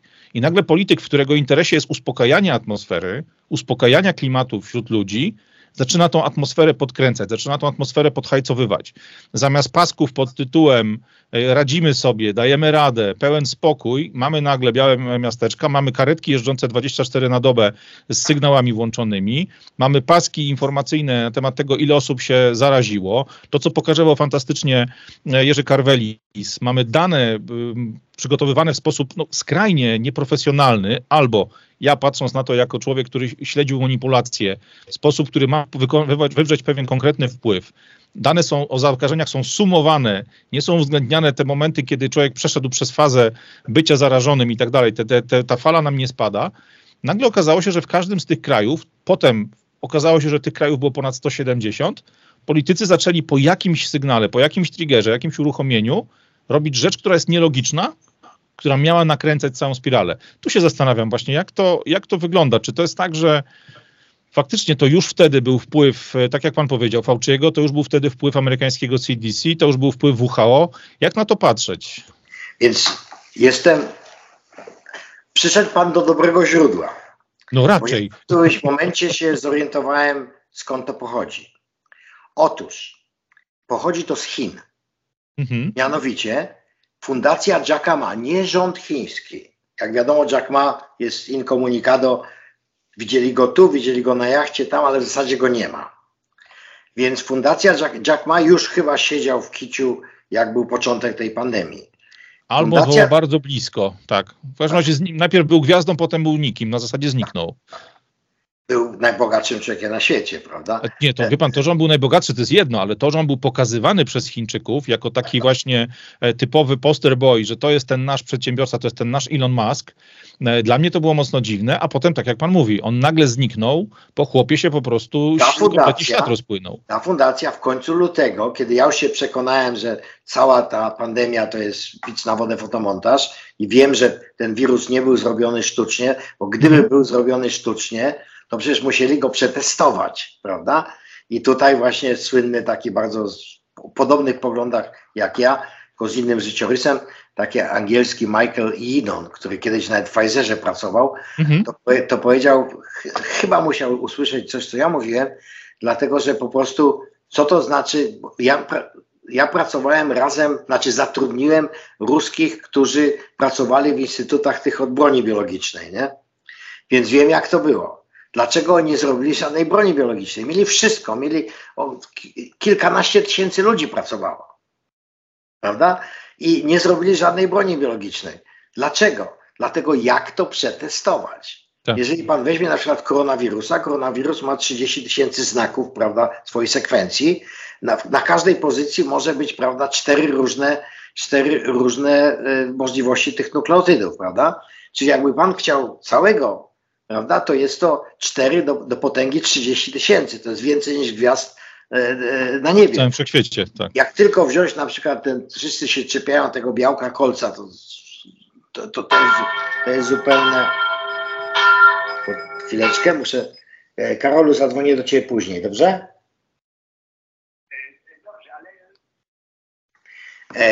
To jeżeli chodzi o tylko białko kolca, to białko kolca ma tysiąc aminokwasów, trzy tysiące znaków. Cztery do potęgi trzy tysiące to też jest niezła liczba, prawda? Pan pewno jako matematyk może to tak strzelić, ale to jest też więcej niż piasku na, na kuli ziemskiej, nie? Więc tego się nie da zrobić w ciemno i przetestować, to trzeba przetestować. Więc mówię, a tu dostawiono jakieś coś, jakieś miejsce dla furyny. Ale okazuje się, że ten właśnie wirus, czego nikt nie mówi, prawda, mhm ten wirus tych e, pangolinów, prawda, z tych łuskowców, prawda, też ma ten, ten, ten, to miejsce cięcia dla furyny, więc opowiadanie, że to jakieś cwaniaki doczepiły tutaj właśnie miejsce cięcia furyny, no to, to, to, to jest po prostu albo głupota, albo świadome kłamstwo, nie? Więc... Mam tą, mam tą paskudną cechę, że jak się na czymś nie znam i jest mi to obce, to staram się w takie rzeczy nie wchodzić. No. Natomiast patrzę na tą całą akcję 2.20, 2.22 właśnie przez pryzmat tych rzeczy, które są niewytłumaczalne nie na poziomie biologii, czy na poziomie jakiejś właśnie mikrokomórkowej, nazwijmy to, czy tam e, powiedzmy mikro, mikroskopowej, o, inaczej, rzeczy, które trzeba obejrzeć pod elektronowym mikroskopem, bo nawet optyczny nie daje rady. To nie jest moja dziedzina. Natomiast ja patrzę na te rzeczy, które są nielogiczne, które są niesensowne, które nie powinny się wydarzyć, patrząc na to, jak świat jest poukładany, a mimo wszystko w 170 krajach na świecie wszędzie miały ten sam przebieg. Tak, ale Wszędzie działały tak jak wirus. Tak. Tu, tu dochodzimy do sedna sprawy. Michael Eden zadał takie pytanie. Proszę sobie wyobrazić, że pan czy pani mhm. ma ogromne pieniądze i nienawidzi ludzkości. I pan idzie do na przykład do pana, prawda, do, do pana pogody, który jest świetnym organizatorem i mówi, panie Radku, tu jest jeden miliard dolarów, niech pan zrobi takiego wirusa, który wytłucze ludzi na świecie. Może nie wszystkich, ale bardzo dużą ilość mhm. ludzi wytłucze. No więc e, e, pan jest świetnie zorganizowany, pan zrobił sobie taki instytut, zaplanował wirusa, zrobiono wirusa i przechodzi ten, prawda, facet do pana i mówi, no, a pan mówi, tak, tak, tutaj jest ten wirus. A facet się pyta, czy pan już wie, że ten wirus się przenosi z jednego człowieka na drugi? Nie wiem. Dlaczego? No bo jak to przetestować? A skąd pan wie, że ten wirus po dwóch pasażach nie osłabi się i nie będzie nikogo zabijał? No nie wiem. Dlaczego? No bo jak to przetestować? Więc wirusa teoretycznie można kandydatów na złe wirusy zrobić, ale jak je przetestować? Ruscy na początku myśleli, dobra, mamy te obozy, prawda? Będziemy testowali na tych zekach, ale później ktoś powiedział, kochani, jak to się wyda, to jaka, jaki będzie smród na całym świecie, nie? Że my coś takiego testowaliśmy, nie? Więc tu, tu jest podobna historia, że to jest, ten wirus nie był sztuczny, ale jakoś trzeba było powiedzieć światu, że ten wirus jest okropny. W takim razie Fundacja Czakama wyprodukowała kilkudziesięciostronnicowy dokument w każdym języku. Mhm. To nie jest zrobione po angielsku dla Polaków. Nie. Zrobiony super poprawnie po polsku i wysłany do Polski, do chyba ministerstwa i wszystkich innych tych. Do tej pory można go znaleźć. Ja mam kopię tego dokumentu, żeby nie ten i moi różni znajomi potwierdzili to w holenderskim, we flamandzkim, w afrykańskim, afrykanerskim, żeby różne wersje holenderskiego języka, w mhm. szwedzkim, islandzkim, bantu, w każdym języku na świecie oni to wyprodukowali, rozesłali. Stąd to było wszędzie to samo. A oni publikowali jakie straszne historie. Młodzi ludzie umierają, na ulicy pokazywali. Prawda? Nikt w Polsce na ulicy nie umarł, prawda? I pokazywali to, więc nastraszyli ludzi, a zniknęły wiadomości o Diamond Princess.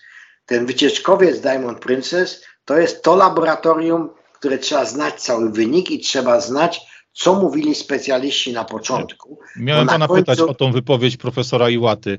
To właśnie. To człowiek, który zrobił z siebie chyba, no nie on jeden, ale koncertowego, no właśnie. Więc profesor Iłata był jedyną osobą ze świata nauki, którego japońskie Ministerstwo Zdrowia wpuściło na ten, na ten wycieczkowiec chyba po tygodniu. Mhm. I on, tak jak ja przecież, przecież nie mieliśmy powodu, jeżeli coś podają, że jest to wirus SARS, chociaż... No, panie normalnie, sekundę tylko dla osób, które nie mają pojęcia o co chodzi. Wycieczkowiec, e, ta Magic Princess, tak bodajże, Diamond Princess, to był statek, na którym było ponad 3000 e, tych właśnie pasażerów, plus ponad 1000 osób załogi. Pasażerowie znaczy w sumie było 3700. A, ponad, dokładnie. I teraz mamy dwa przedziały wiekowe. Pasażerowie to są głównie ludzie powiedzmy 50 plus, zamożni, no, osoby, które po prostu z takich cruzów korzystają. Załoga z kolei głównie ludzie młodzi, 20 plus do tam powiedzmy 45 roku życia. Wiadomo, czynni, sprawni marynarze, ludzie po badaniach lekarskich, którzy muszą mieć wszelkiego rodzaju e, dokumenty do obsługi podróżnych, do obsługi e, branży hotelowej. Na tym, e, na tym wycieczkowcu pojawia się Chińczyk, który latał po całym świecie i ewidentnie jest informacja, że to on był człowiekiem, który przywiózł tam C19, tak? czyli przywiózł tego, tego nieszczęsnego COVID-a. I statek tak. został zatrzymany przed powrotem do portu, ponieważ wiadomo było, że już na nim funkcjonuje ognisko choroby. Został zatrzymany na redzie i na tej redzie stał, tak jak pan mówił, kilka dni, czy tam ponad tydzień. Miesiąc. E, miesiąc, no właśnie. I tu, I tu pojawia się profesor Iwata, e, który ma wydać opinię, co dalej. Czy wpuścić statek do, do portu, wysłać tych ludzi nie, do domu? Nie, on nie miał tej, tej władzy takiej. Okay. Władzę miało Ministerstwo Zdrowia. Ten Chińczyk nie latał po całym świecie, on był w Wuhan, mhm.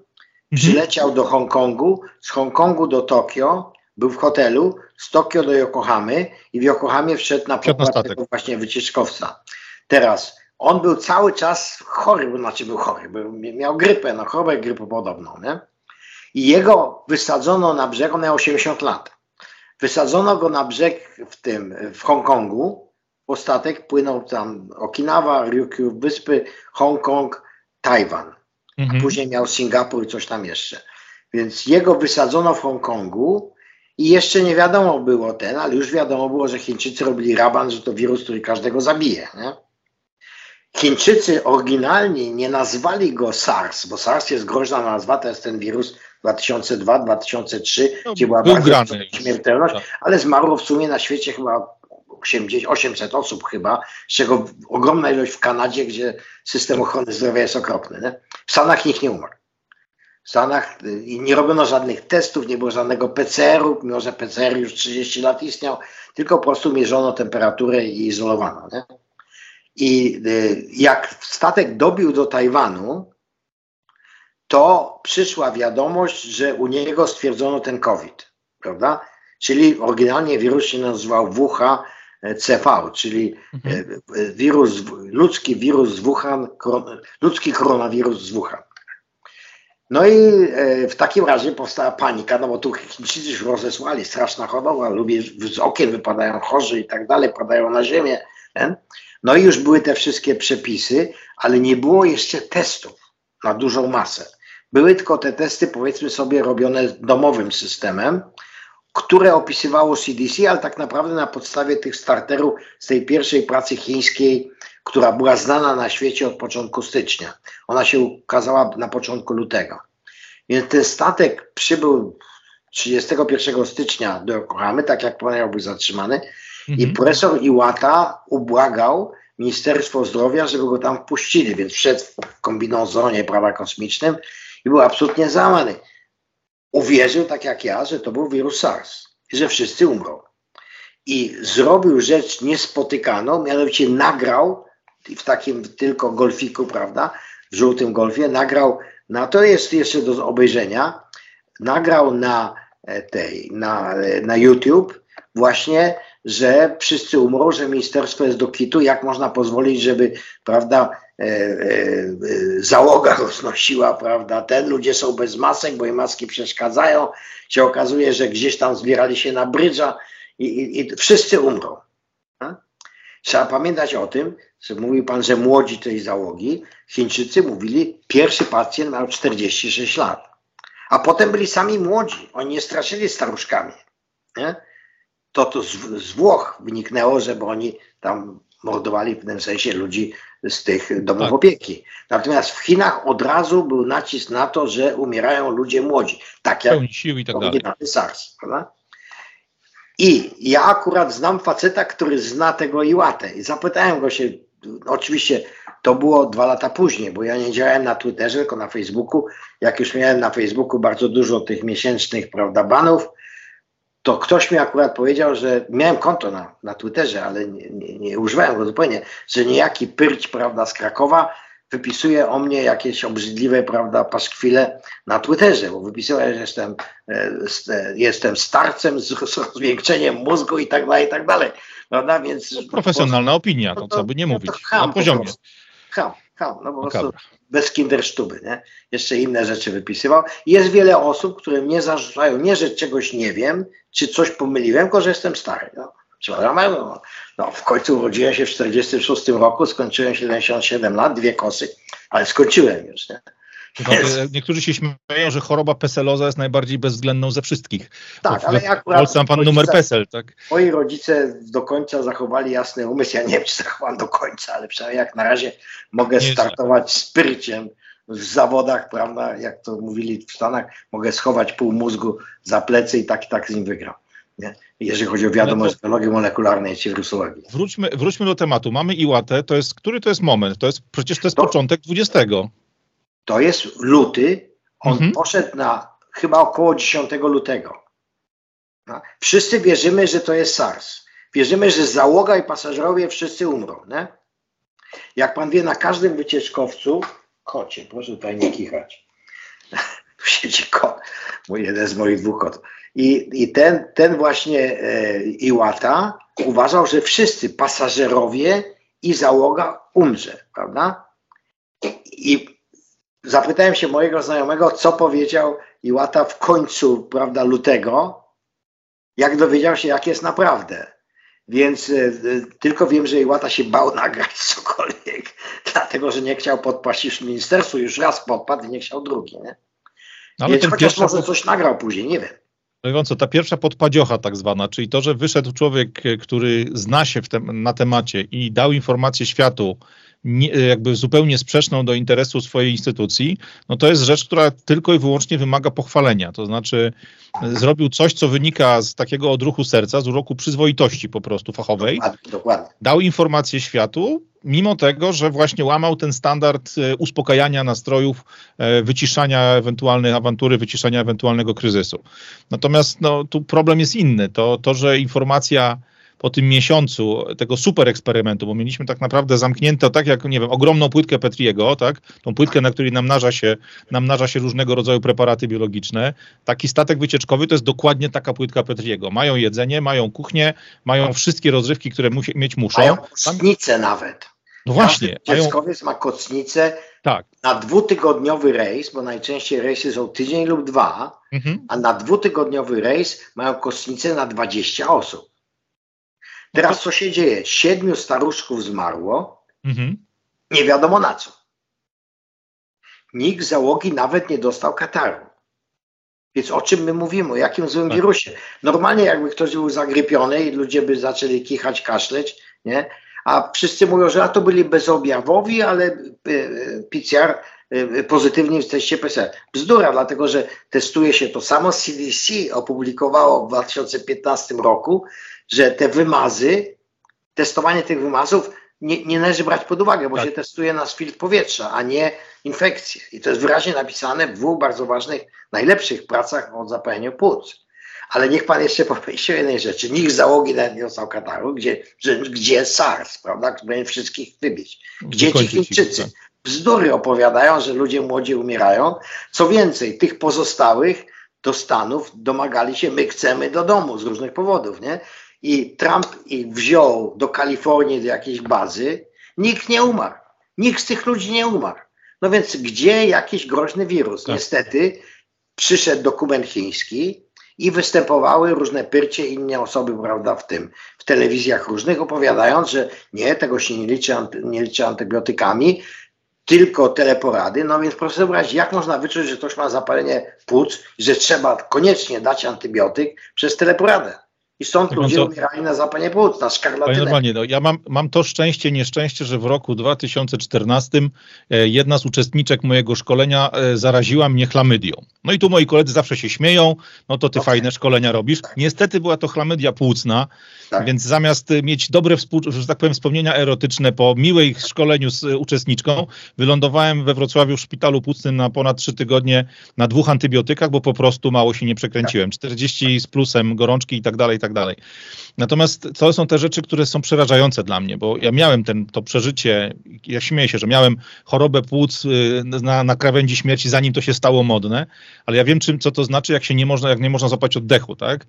Natomiast przerażające dla mnie jest jedno. Ja dostawałem dwa antybiotyki na zmianę, żeby sobie poradzić z tym, z tym zagrożeniem, a tutaj ludzie, którzy trafiali do szpitali, faktycznie z zapakowanym układem oddechowym, po informacji na podstawie testu PCR, że, jest, że są pozytywni, byli odcinani od jakiegokolwiek procesu leczenia.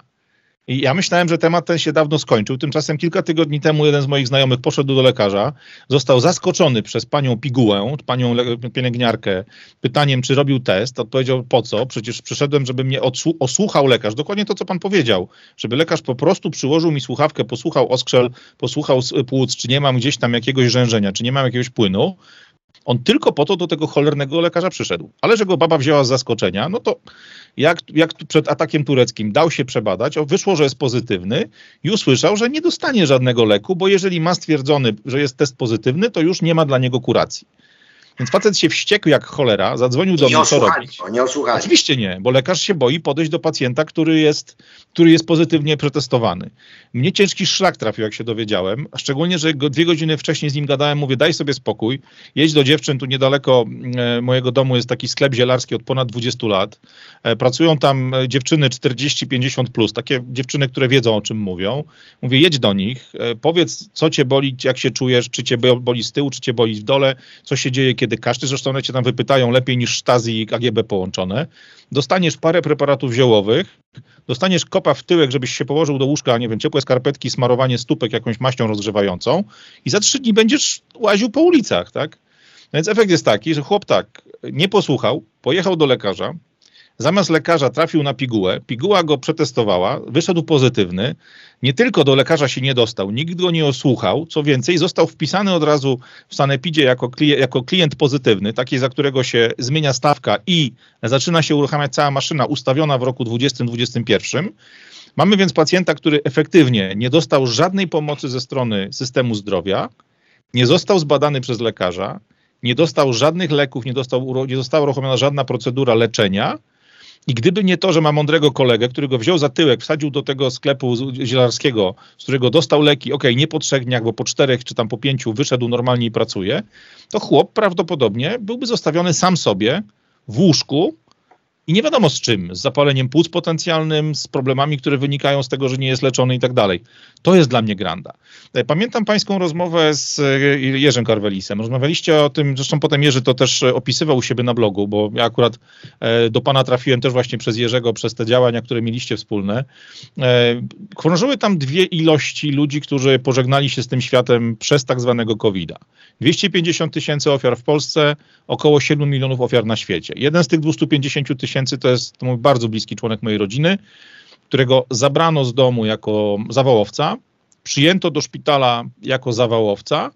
Po 13 godzinach wykonano telefon do żony, że zmarł na covid i został nam wydany w formie instant, czyli po prostu po skremowaniu do pochówku. E, co jest istotne, na szczęście mała miejscowość, więc okazało się, że z pielęgniarek, jedna z pielęgniarek jest tam powiedzmy bliską znajomą ciotki. No dostali na pytanie, czy możemy zaprosić rodzinę na pogrzeb. Odpowiedź była, nie bójcie się, możecie. No więc znowu nic się nie zgadza, nic nie pasuje, tak? E, I co się dzieje dzisiaj? No mamy człowieka, który jest jednym z tych 250 tysięcy ludzi wysłanych do piachu. E, Pyrcie, nie wiem, tam jacyś ludzie z, z kategorii tej Rady Medycznej, e, ci wszyscy, wszystkie osoby typu Grzesiowskie, Guty i tak dalej, i tak dalej, oni wszyscy powiedzą, że to jest jedna z 250 tysięcy ofiar covid w Polsce. Dla mnie jest to ofiara decyzji urzędniczych, decyzji administracji systemu zdrowia, która doprowadziła do tego, że tych ludzi z podejrzeniami zawału serca nie obsługiwali kardiolodzy na oddziale kardiologicznym wyposażonym po zęby. Ludzi, którzy zostali zwiezieni z wypadku, nie obsługiwał ortopeda, który miał im składać kręgi, czy próbować ratować ich e, stabilność organizmu po jakiejś traumie, po jakimś wypadku i tak dalej, bo musieli czekać x godzin na wynik testu. Ja to widzę w ten sposób. Jak pan na to patrzy? Nie, nie, proszę pana, mojego bardzo bliskiego przyjaciela zamordowano w marcu zeszłego roku. Ten właśnie sposób, że wie pan, w Polsce oficjalnie pandemii nie ma. Tak. E, I te, tych przepisów nie ma, ale zostawiono po znajomości tak zwane szpitale nierozliczone, które mogą e, traktować ludzi z COVID-em inaczej. Mhm. Co to znaczy inaczej? Mój przyjaciel, właśnie bardzo bliski, poszedł do, do, znaczy żona oddała go do szpitala, on miał 82 lata, do szpitala, dlatego że miał, no, był silnie przeziębiony. I sklasyfikowano go w szpitalu, że ma zapalenie płuc. To był szpital kolejowy w Międzylesiu pod Warszawą, żeby nie było tej wątpliwości. I w tym szpitalu podali mu antybiotyk, bo uznali, że ma zapalenie płuc, bardzo słusznie i zrobili mu test na COVID. I chyba w drugim czy trzecim dniu jego pobytu w szpitalu ma COVID. Takim Jest razie do separatki covidowej odstawiono antybiotyk i dano mu remdesivir.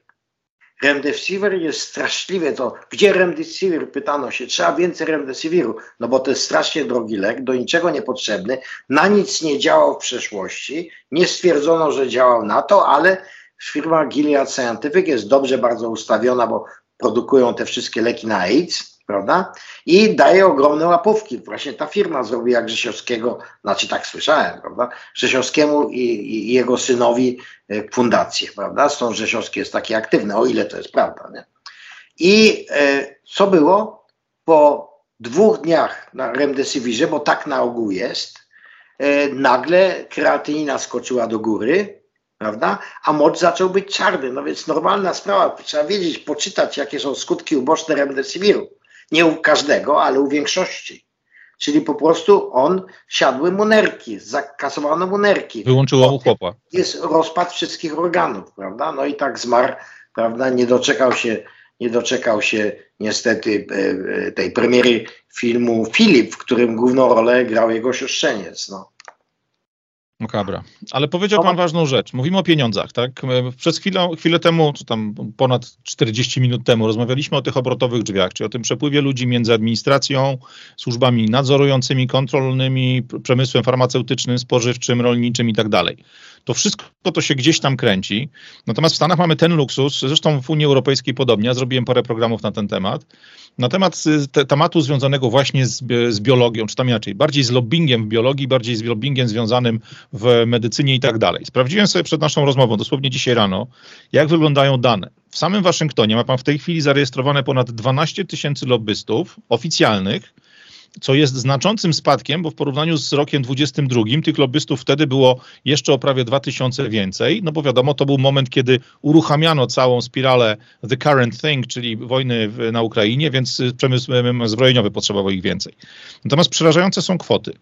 W 22 roku cała branża medyczna, cała branża lobbystyczna medyczna miała budżet łączny na poziomie 735 milionów dolarów.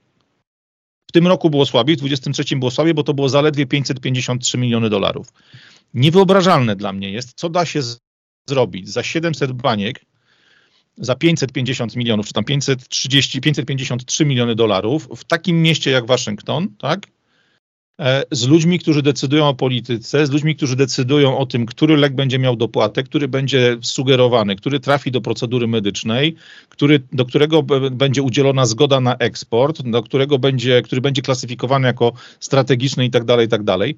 To jest przerażające, jak się na to popatrzy, że, że tak naprawdę w imię takich naprawdę no, podstawowych interesów, prostych do rozmontowania, jak konstrukcja CEPA, 12 tysięcy ludzi z 700 milionami dolarów chodzi po Waszyngtonie i robi co chce. Jak pan na to patrzy? To, to, pan, to pańską działkę to też dotyczyło? To, to nie jest takie bardzo proste z tego względu, że e, w rządzie amerykańskim nie wolno nawet zjeść obiadu za pieniądze lobbysty. Już nie mówię, że skorzystać z wyjazdu na jakąś konferencję. No to jest dużo lepsze niż u nas. Wiadomo, tak. jak wiadomo, zresztą Pyrć kiedyś napisał e, do mnie, jak jeszcze mnie nie zabanował. No i co, na konferencję już nie zapraszają? No po co ja mam jeździć na konferencję, skoro przez ostatnie lata mojej, przez 15 lat ostatnich mojej pracy wysyłałem tylko moich pracowników i studentów. Po co Jasne. mnie się jeszcze dokształcać, skoro uważam, że po prostu przeglądam literaturę i wiem i nie muszę się ocierać o różnych ludzi. To niech oni załatwiają sobie chody. Nie? Ale oczywiście, jak patrzałem na, na ten, na kto sponsorował te wszystkie konferencje, to wiadomo, sponsorował e, Pfizer. I wiadomo, że nikt nie spyta się, prawda, profesora takiego czy innego w Polsce, to w ogóle nie powinno się używać tytułu profesora naukowego, prawda, tytułu, bo to jest tylko stanowisko e, na świecie, e, jak, jak latał, jakie bilety miał i tak dalej, i tak dalej, i tak dalej. Tak samo pewno ministrów i różnych innych blatują firmy, już nie mówię o ludziach, którym firmy pozakładały te, te fundacje. Więc w Stanach to się wszystko odbywa, nie bardzo wiem jak, dlatego że po prostu są takie zakazy, ile razy ja, nie będąc żadnym, prawda, kongresmenem, czymś takim, e, szedłem na obiad, prawda, e, z jakimś przedstawicielem firmy, zwłaszcza, że miałem co nieco swoich studentów, którzy pracowali fir dla firm i, i, zapraszali mnie na, na obiad, to ja musiałem, słuchaj, dobrze, dzielimy ten rachunek na pół, bo ja muszę za siebie zapłacić, nie możesz za mnie płacić. Ale nawet chyba przyjęcie prezentu powyżej 5 dolarów wartości, trzeba było ten prezent oddać pracodawcy. Więc to, ale nie wiem na co oni wydają te pieniądze, jak to wszystko się kręci. Jak wiadomo, Fauciemu sfinansowano wydanie tej książki dostał honorarium przez chyba Pfizera 300 tysięcy dolarów, e, ale później musiał je oddać, jak zrobił się szum, że on jeszcze pracuje. Ale jedną rzecz właśnie trzeba jeszcze raz powtórzyć. Nie byłoby tej pandemii, gdyby nie Chińczycy. Tak. Gdyby ja ten to... dokument tej fundacji, to nie jest coś, ja wymyśliłem, jakaś teoria konspiracji. Jeżeli pan pójdzie i poszuka tego dokumentu, albo ja panu mogę przesłać ten dokument, albo linki do tego dokumentu, to rzeczywiście to chyba dlatego było tak samo.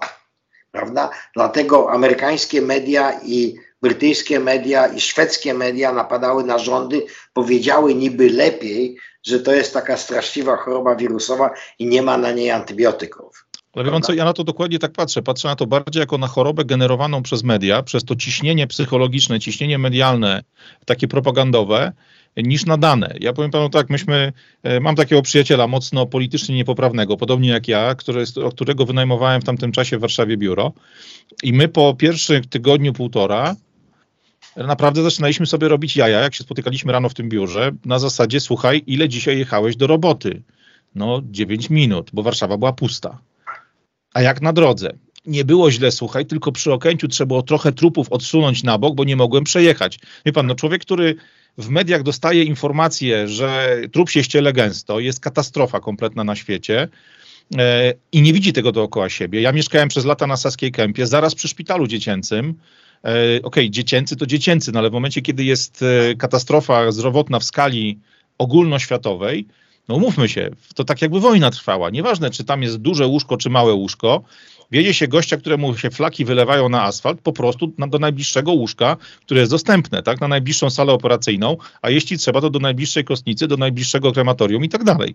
A ja miałem spokój. My nigdy nie mieliśmy takiego spokoju w tym, na tym osiedlu, jeśli chodzi o karetki, jak był wtedy. Co więcej, miałem przez parę lat wcześniej, ponieważ ja pracowałem przez lata w branży motoryzacyjnej, więc miałem wielu klientów, którym załatwiałem jakieś tam kredyty, leasingi i tak dalej. Tak się stało, że trzech z tych klientów jest w tak zwanej branży funeralnej. Po prostu ludzie tak, prowadzą tak, tak. od lat domy pogrzebowe. E, pamiętam, że dosłownie chwilę wcześniej, gdzieś tam na jesieni 2019 roku, e, jednemu z nich pomagałem załatwić jakieś tam finansowanie autobusu, z którego on korzysta przy stypach, przy przewożeniu gości na różnego rodzaju uroczystości, gdzieś tam z domu pogrzebowego na cmentarz i tak dalej, i tak dalej. No i dzwonię do tych chłopaków moich, i w jednym tygodniu do dwóch, w drugim, w kolejnym tygodniu do tego trzeciego. Mówię, słuchajcie, co się dzieje, no bo umówmy się, kto lepiej niż grabarz będzie wiedział, jak faktycznie wygląda rzeczywistość.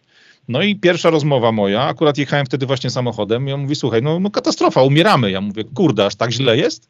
Co, jako naród umieramy? On mówi, nie, kurde, my umieramy, roboty nie ma. Mówię, jak może nie być roboty? Przecież jest pandemia, przecież tu setki, tysiące zarażeń i tak dalej. Mój człowieku, my mamy, przestali operować, przestali przyjmować na oddziały, przestały szpitale funkcjonować w normalny sposób, więc ludzie przestali w szpitalach umierać.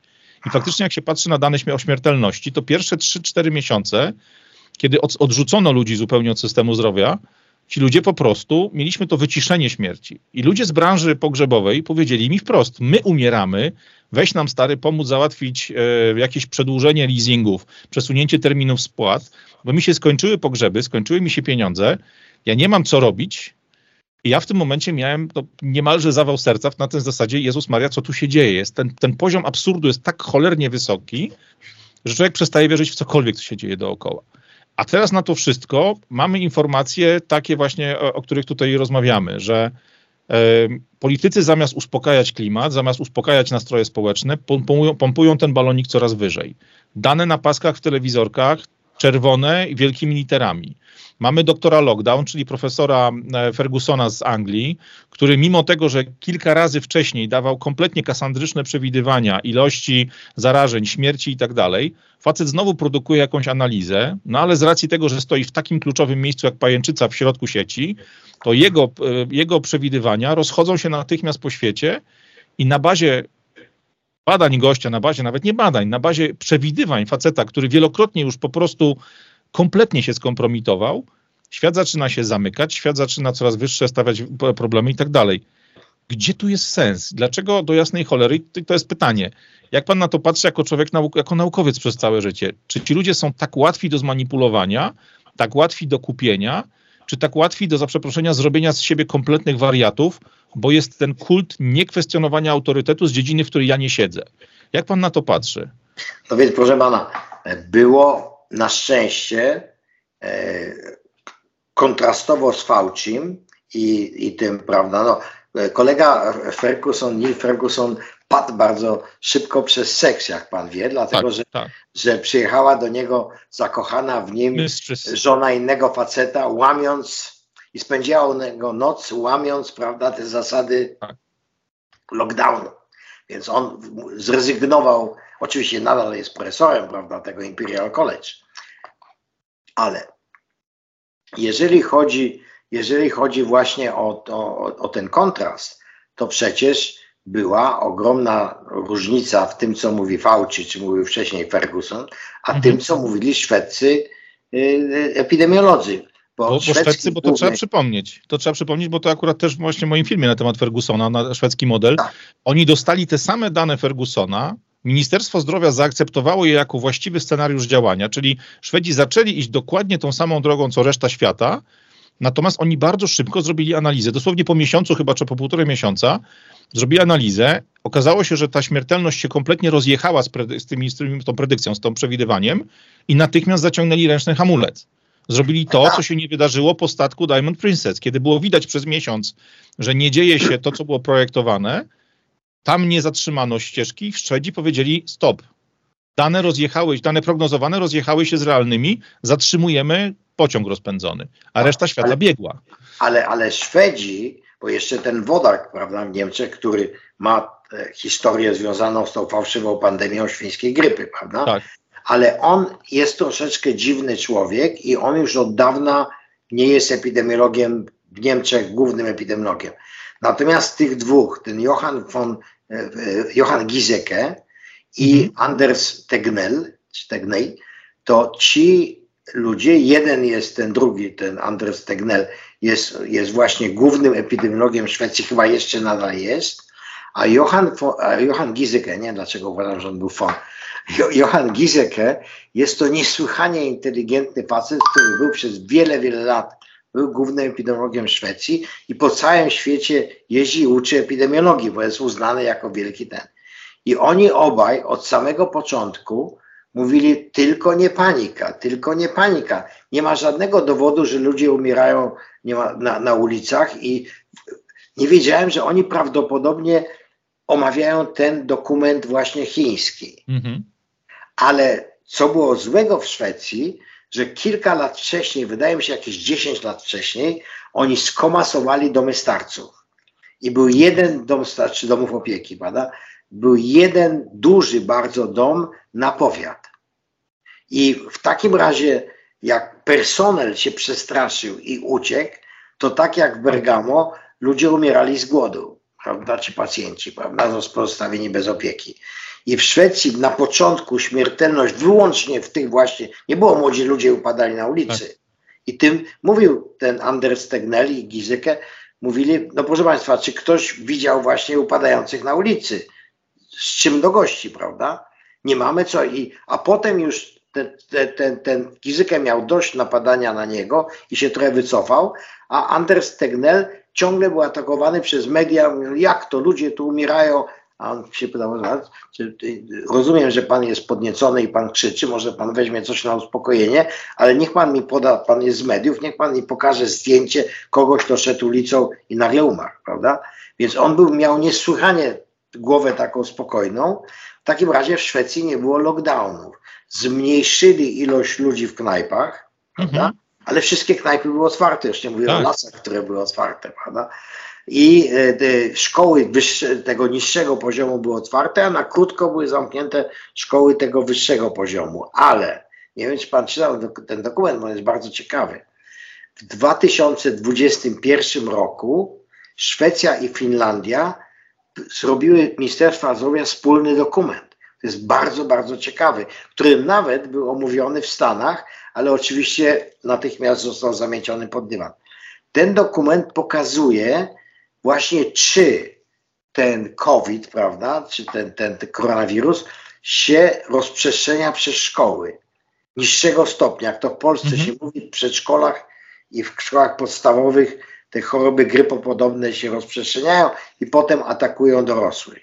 Więc oni porównali, oczywiście porównują te testy, które nie mają nic do tego i porównują objawy, co jest też ciekawe, że właśnie objawy chorób grypopodobnych. I w Szwecji te szkoły były otwarte, w Finlandii zamknięte. I nie było żadnej różnicy w infekowaniu rodziców dzieci jednych i drugich. Więc tutaj wykazali, że ten, ten lockdown dzieci, zamykanie szkół był bez sensu. I fino, fiński rząd, jeszcze tej poprzedniej, prawda, pani premier, e, przeprosił rodziców, że zamknęli szkoły. Przeprosił oficjalnie rodziców. No Wandal, to jest chyba to najtrudniejsze słowo, które może powiedzieć polityk. Tak? Y, jest jedno słowo, którego nie powie nigdy, czyli moja wina. Natomiast nawet słowo przepraszam jest wyjątkowo trudne do przełknięcia. E, mnie przeraża, powiem panu, najbardziej tak naprawdę w tym całym układzie te kilka elementów. To, że media są dzisiaj tak silne, że potrafią przełamać te organizmy państwowe, czyli wszelkie te systemy, które powinny tak naprawdę funkcjonować odwrotnie, a inaczej, funkcjonują realnie odwrotnie niż powinny. Mamy sytuację, w której ogon macha psem, a nie pies ogonem. Media sterują politykami, sterują reakcją polityczną e, do tego stopnia, że no, tak jak zaczęliśmy naszą rozmowę, że wychodzi Dworczyk, wychodzi Morawiecki i na podstawie PowerPointa wprowadza przepisy, czy wprowadza nawet nie przepisy, wprowadza decyzje, bo to są zwykłe decyzje pojedynczych osób, które zamykają ludziom firmy, które doprowadzają dzieciaki do prób samobójczych, które niszczą gospodarkę, niszczą ludziom psychikę, uruchamiają nie do zatrzymania procesy związane z alkoholizmem, depresją itd., tak itd. Tak I ci ludzie są kompletnie wyjęci spod jakiejkolwiek odpowiedzialności, bo w świetle mediów zrobili to, co należało, a jeszcze za mało. Przerażająca jest jaka siła. Nie, chińskiego dokumentu. Lockdown okay. i wszystko było w chińskim dokumencie z lutego 2021, 20, 20. Że, mhm. jeżeli się nie wprowadzi lockdownów i tych wszystkich tych, to ludzie wszyscy będą z okien wypadać, umierać i tak dalej, tak dalej. To jest no tylko to. Tylko to tłumaczy, dlaczego wszędzie odpowiedź była taka sama. Czyli nie widzi pan tutaj roli WHO, to jest po prostu oportunizm, myślenie małych ludzi na wysokich stołkach. Mamy gotowy scenariusz od Chińczyków, nie, no, oni kolega, pierwsi przez to przeszli.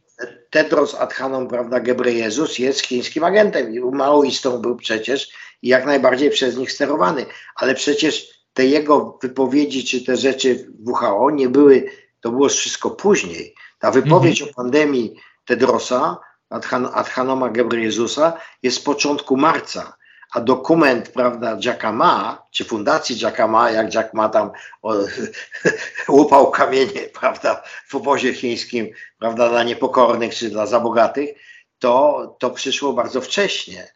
To przyszło bardzo wcześnie i wszyscy mówili, wszystkim to pasowało ten dokument. No właśnie to jest to przerażające Ludziom da się w kość. Niech pan zwróci Ludziom uwagę. Da w kość. Co ci to prywatni, prywatni tutaj zarabiają, właściciele hoteli, co tacy bogaci, knajp, zamknijmy to wszystko a dla nas przywiozą dania po prostu z tego, z, ze Szwecji czy, czy, czy, czy z Niemiec. Nie? Mhm. To jest to lewica i, i, i ludzie z lewicy, co udają prawicę, to mają właśnie, nie lubią innych ludzi, którzy się dorobili. I mają takie, trzeba dać im w kość. I ten dokument chiński się dokładnie w to wpasowywał. No ale wie pan, potem mamy powtórkę z rozrywki. Ja o tym dokumencie dowiedziałem się dzisiaj od pana. Mimo tego, że e, wszyscy mnie traktują jako świra, szura, płaskoziemce i tak dalej, ja nie, nie do końca dałem się zwariować tej całej, powiedzmy, akcji covidowej. Dużo wiem, nie czarujmy się.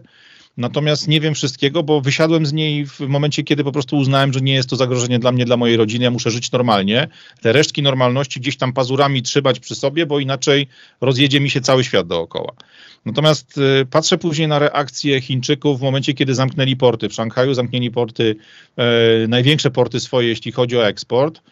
Z automatu, korzystając oczywiście z procedur covidowych znowu, Nikt nie patrzy na to, że konsekwencją tego, że zamknięty mamy przez trzy tygodnie czy przez miesiąc największy port eksportowy na świecie, parę tygodni później stają fabryki samochodów w Stanach, stają fabryki samochodów w Europie bo brakuje komponentów, brakuje półprzewodników.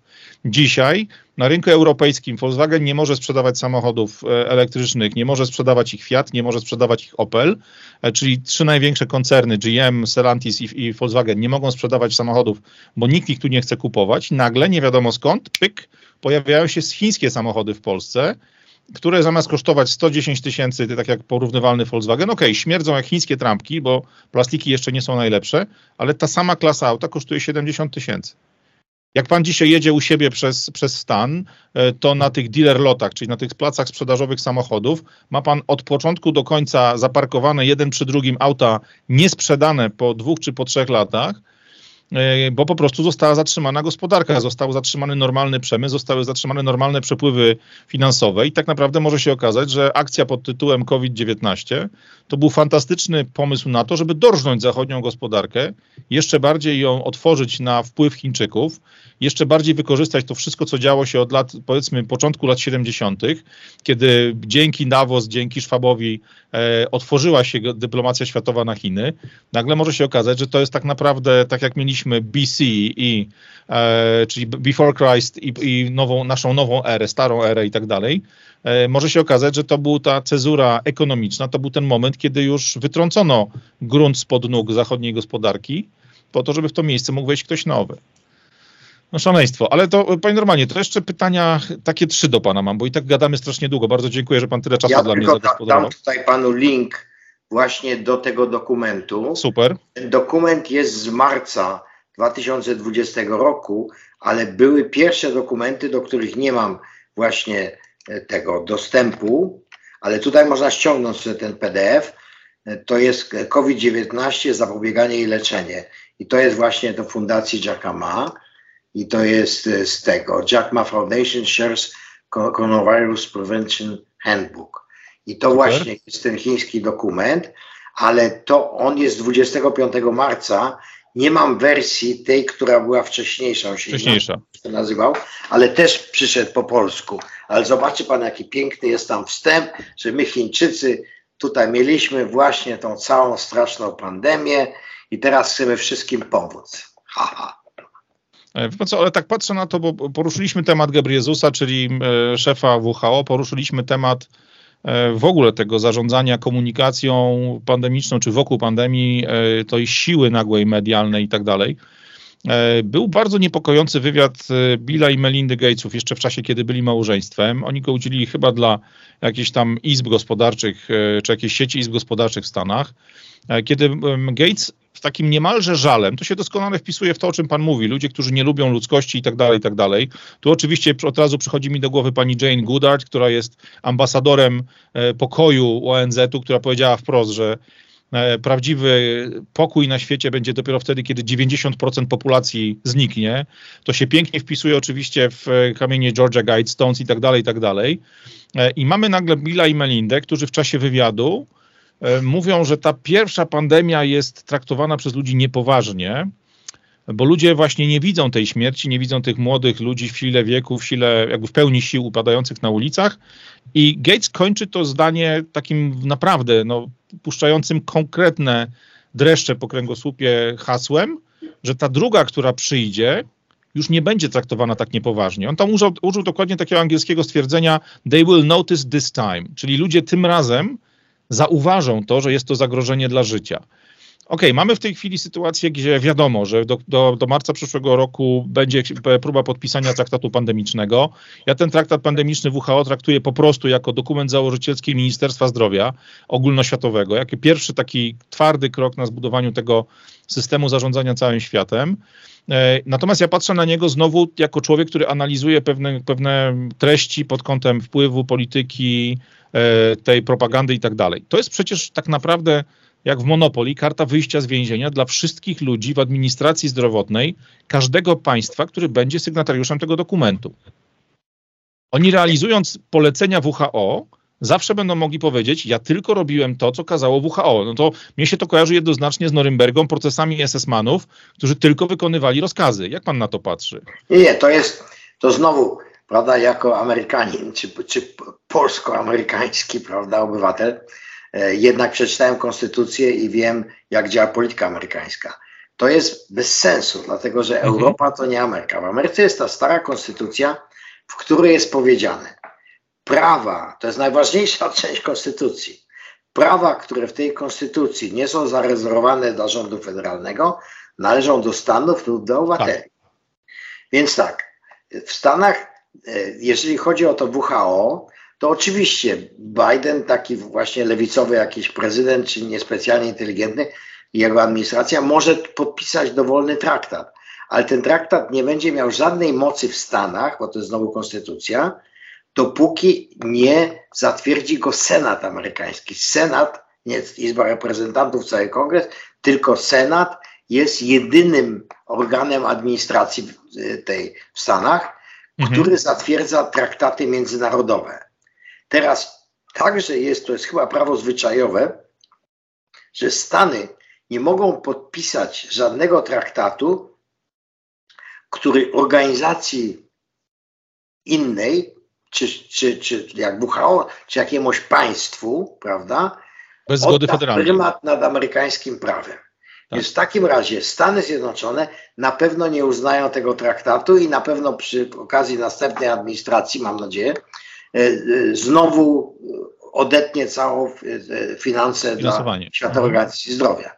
Ale w Stanach mamy to, że mamy, na trzy, mamy trzy, prawda, te e, e, organy władzy. Mamy władzę wykonawczą, to jest prezydent i jego gabinet, hmm. mamy ustawodawczą, czyli obie izby kongresu i mamy sądowniczą. Jak pan wie, cała ta władza sądownicza w zasadzie do tej pory pracuje na to, żeby ubić jakiekolwiek obostrzenia pandemiczne i tak dalej.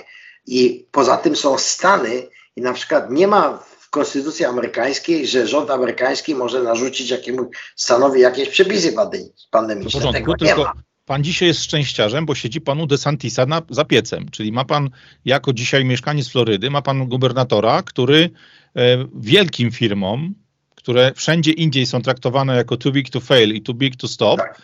E, DeSantis pokazał im gest Kozakiewicza w wersji anglojęzycznej, używając samych paluszków tak. i powiedział wara nie ma w, na Florydzie e, tych porządków, które macie w zwariowanej Kalifornii czy w zwariowanym Nowym Jorku. Nie ma, to sama sytuacja przez cały okres covidowy była w Teksasie, ta sama sytuacja była w tych paru dosłownie stanach sąsiednich, czyli Arizona, Nowy Meksyk, one też jakąś tam, jakiś rozsądek zachowały. Natomiast okej, okay, DeSantis idzie do wyborów, jeżeli, e, no wiadomo, że z Trumpem nie wygra niestety, e, ja tego chłopa wyjątkowo szanuję, natomiast wystarczy zmiana gubernatora i nagle się może okazać, że stan, który do tej pory był tą ostoją wolności, który dbał o obywateli, pozwalał ludziom podejmować decyzje, podejmować ryzyko w ramach ich własnej decyzji, nagle trafia, powiedzmy, ktoś, kto jest klonem e, Gavina Newsoma z Kalifornii i, panie Normandzie, macie przechlapane po same kokardy. Co pan nie, wtedy Nie, zrobi? absolutnie nie. Tu pan nie widzi tego, że przecież musi mieć legislatywę, która z nim się zgodzi. Stanową. Prawda? I musi mieć sądy, które jego natychmiast, prawda, nie, nie, nie wykastrują, jak to się tutaj mówi, mhm. emasculate, prawda? Więc w takim razie to jest, nie wystarczy gubernator.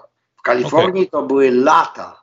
Tak, lata. tak, no tam są dziesięciolecia. Reagan był gubernatorem, prawda? Reagan te uniwersytety wysłał Gwardię Narodową, żeby zrobić porządek z uniwersytetami. Więc to jest wiele, wiele lat psucia się od głowy. Nowy Jork był zawsze popsuty, więc Nowy Jork tak. trudno powiedzieć, kiedy to był stan na jakimś poziomie. To był zawsze stan, w którym rządziło miasto Nowy Jork, a w mieście Nowy Jork, jeżeli przez chwilę rządzili jacyś republikanie, to byli oni na, na lewo od demokratów. No, inaczej, ma, zna pan tą nazwę Rhino?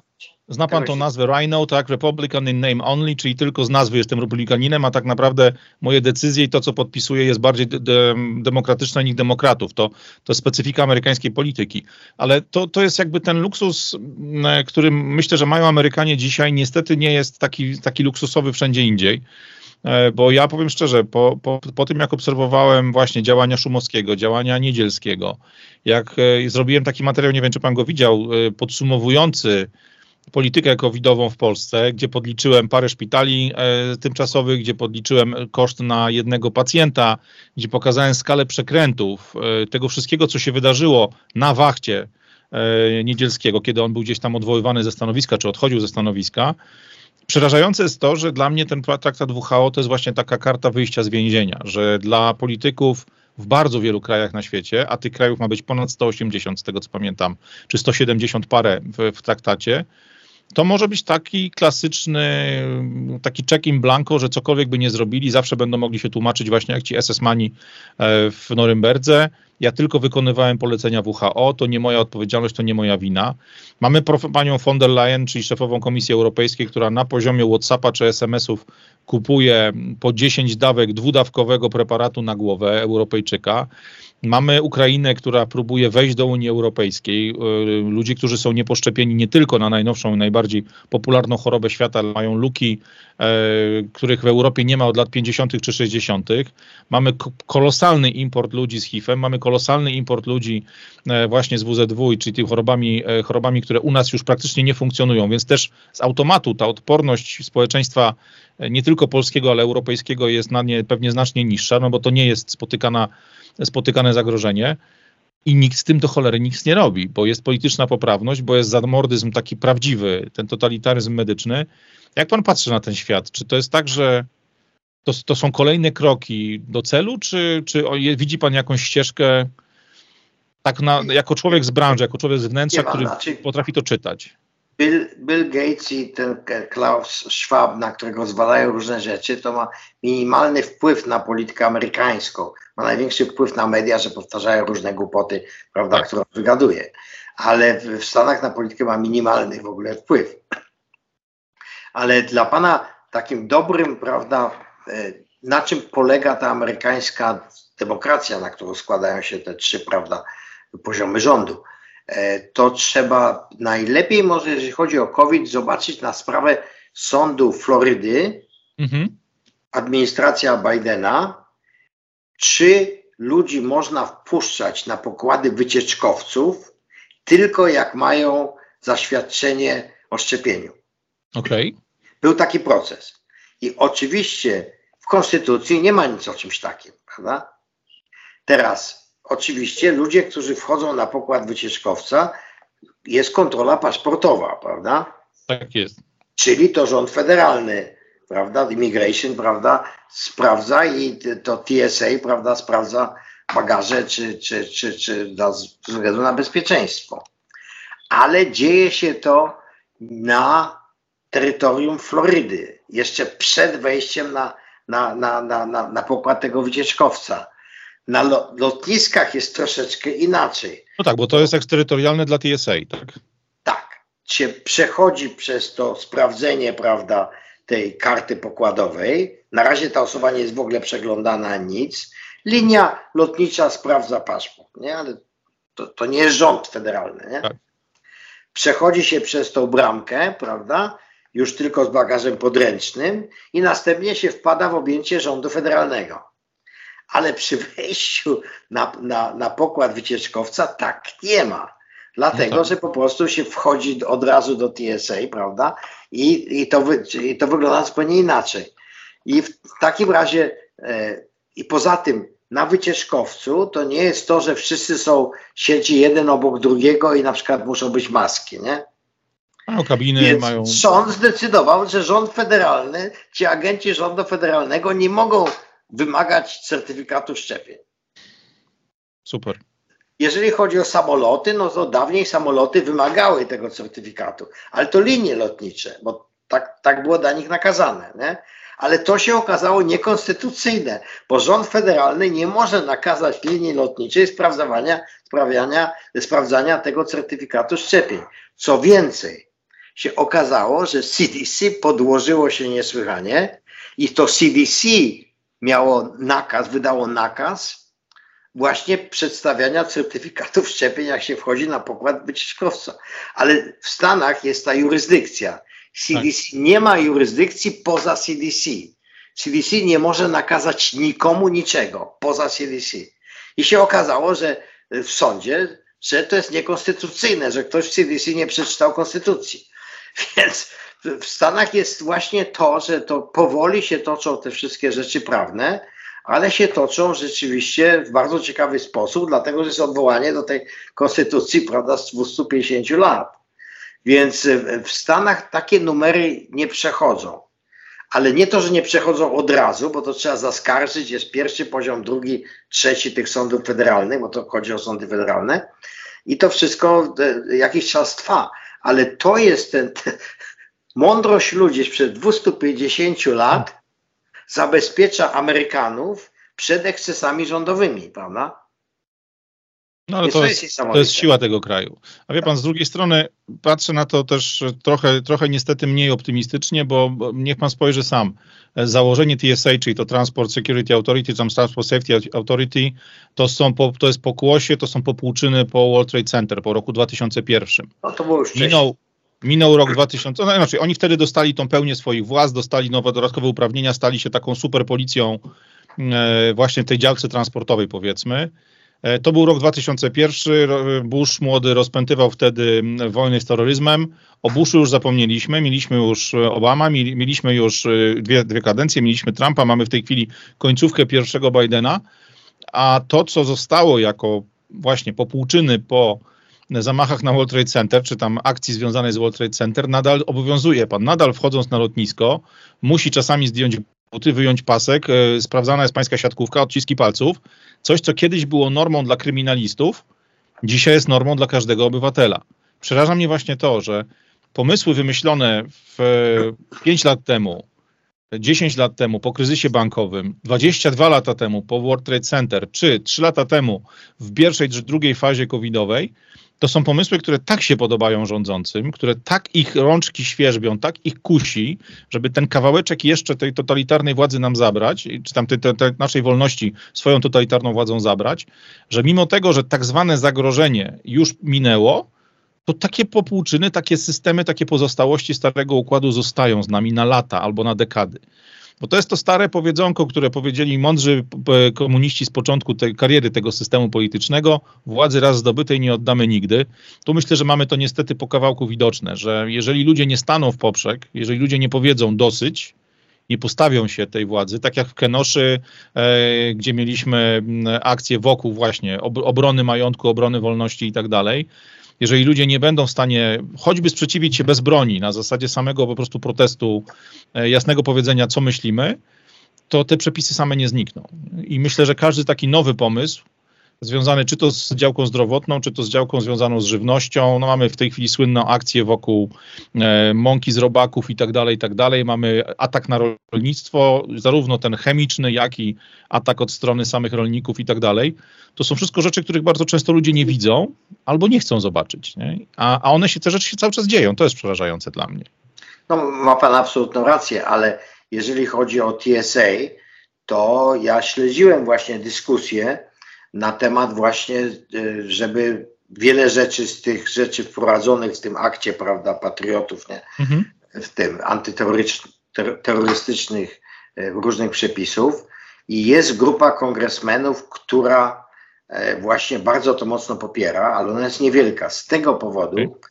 że to, te wszystkie ich akcje upadają w momencie, kiedy ktoś wstanie, ale czy ty zagłosujesz żeby zdjąć TSA, a ktoś wejdzie na pokład samolotu z bombą. I to niestety jest, każdy wypadek lotniczy to jest wielka historia, jak ten ostatni, prawda, w Japonii, nie? Tak. Na szczęście wszyscy się uratowali. No, nie wszyscy, jest... bo w tym, w tym małym samolocie poginęli wszyscy oprócz kapitana. No, no tak, ale w tym dużym tak, samolocie. Tak, nie? tak. Dużym to, to absolutne, no, absolutne szczęście. Prawda, wjechał na, akurat w drogę temu ogromnego, ogromnego Airbusa ale, ale w Stanach w dalszym ciągu, jak mówił, prawda, e, Reagan, Stany w dalszym ciągu są tym shining city on the hill, prawda? Czyli są tym wyznacznikiem wolności. Można mieć różnego rodzaju zastrzeżenia, zwłaszcza do polityki zagranicznej. Polityka zagraniczna to jest administracja troszeczkę manipulowana przez kongres. No, ale administracja amerykańska nigdy nie miała jakiejś wyznaczonej polityki zagranicznej i stąd robią masę błędów, bo wszyscy mówią, tak, to wszystko CIA, to nie, nie, to wszystko podlega różnym meandrom i nie bardzo wiadomo, prawda, co z tej amerykańskiej polityki y, zagranicznej wyniknie, prawda? I potrzeba takich prezydentów jak Reagan czy jak Trump, żeby pewne wrzody, prawda, poprzednich administracji tak. przeciąć, tak.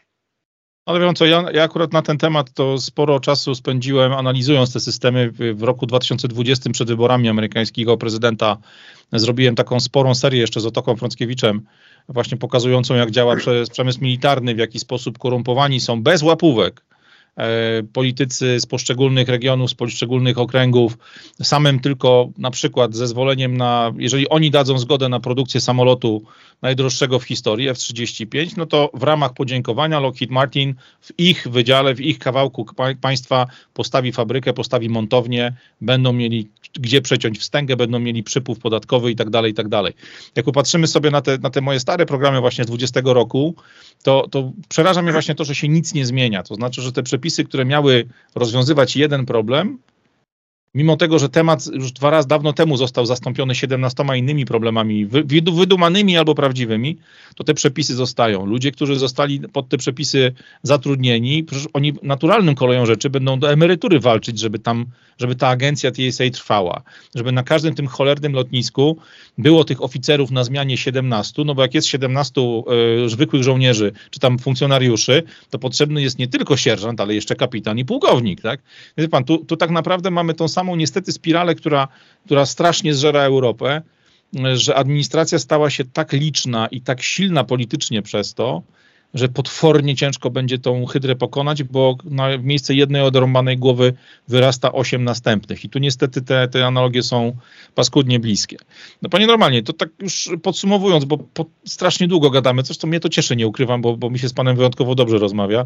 Jak pan patrzy na najbliższe lata? Mamy za chwilę w Stanach wybory prezydenckie. Dzieją się tak zwane kwadratowe jaja wokół kandydatury Trumpa. E, demokraci, czy tam powiedzmy siły, które za demokratami stoją, robią wszystko, żeby tego chłopa do wyścigu nie dopuścić, bo wiadomo, że jeśli ten wyścig będzie z Trumpem, no to prawdopodobnie dla kandydata demokratów jest on z góry przegrany. E, oszustwo wyborcze nie jest y, już znakiem zapytania, jest wliczone w cenę. E, myślę, że każdy tutaj ma świadomość, jeśli chodzi o Stany, jak wygląda kwestia liczenia głosów, jak wygląda kwestia tych głosów wysyłanych pocztą, czyli mail in ballots. E, a oprócz tego pewnie przez ostatnie 4 lata demokraci wymyślili jeszcze parę innych sposobów na to, żeby to, to, to wahadło przesunąć w swoją stronę.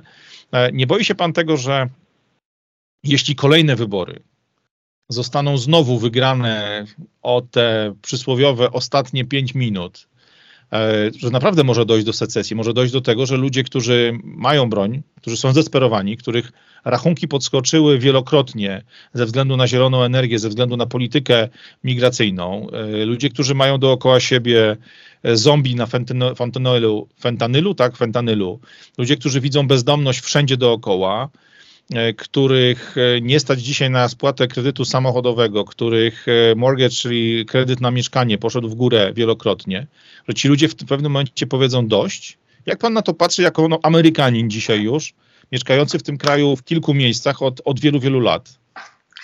Więc panie Radku, to jest bardzo dobre, wielowątkowe pytanie.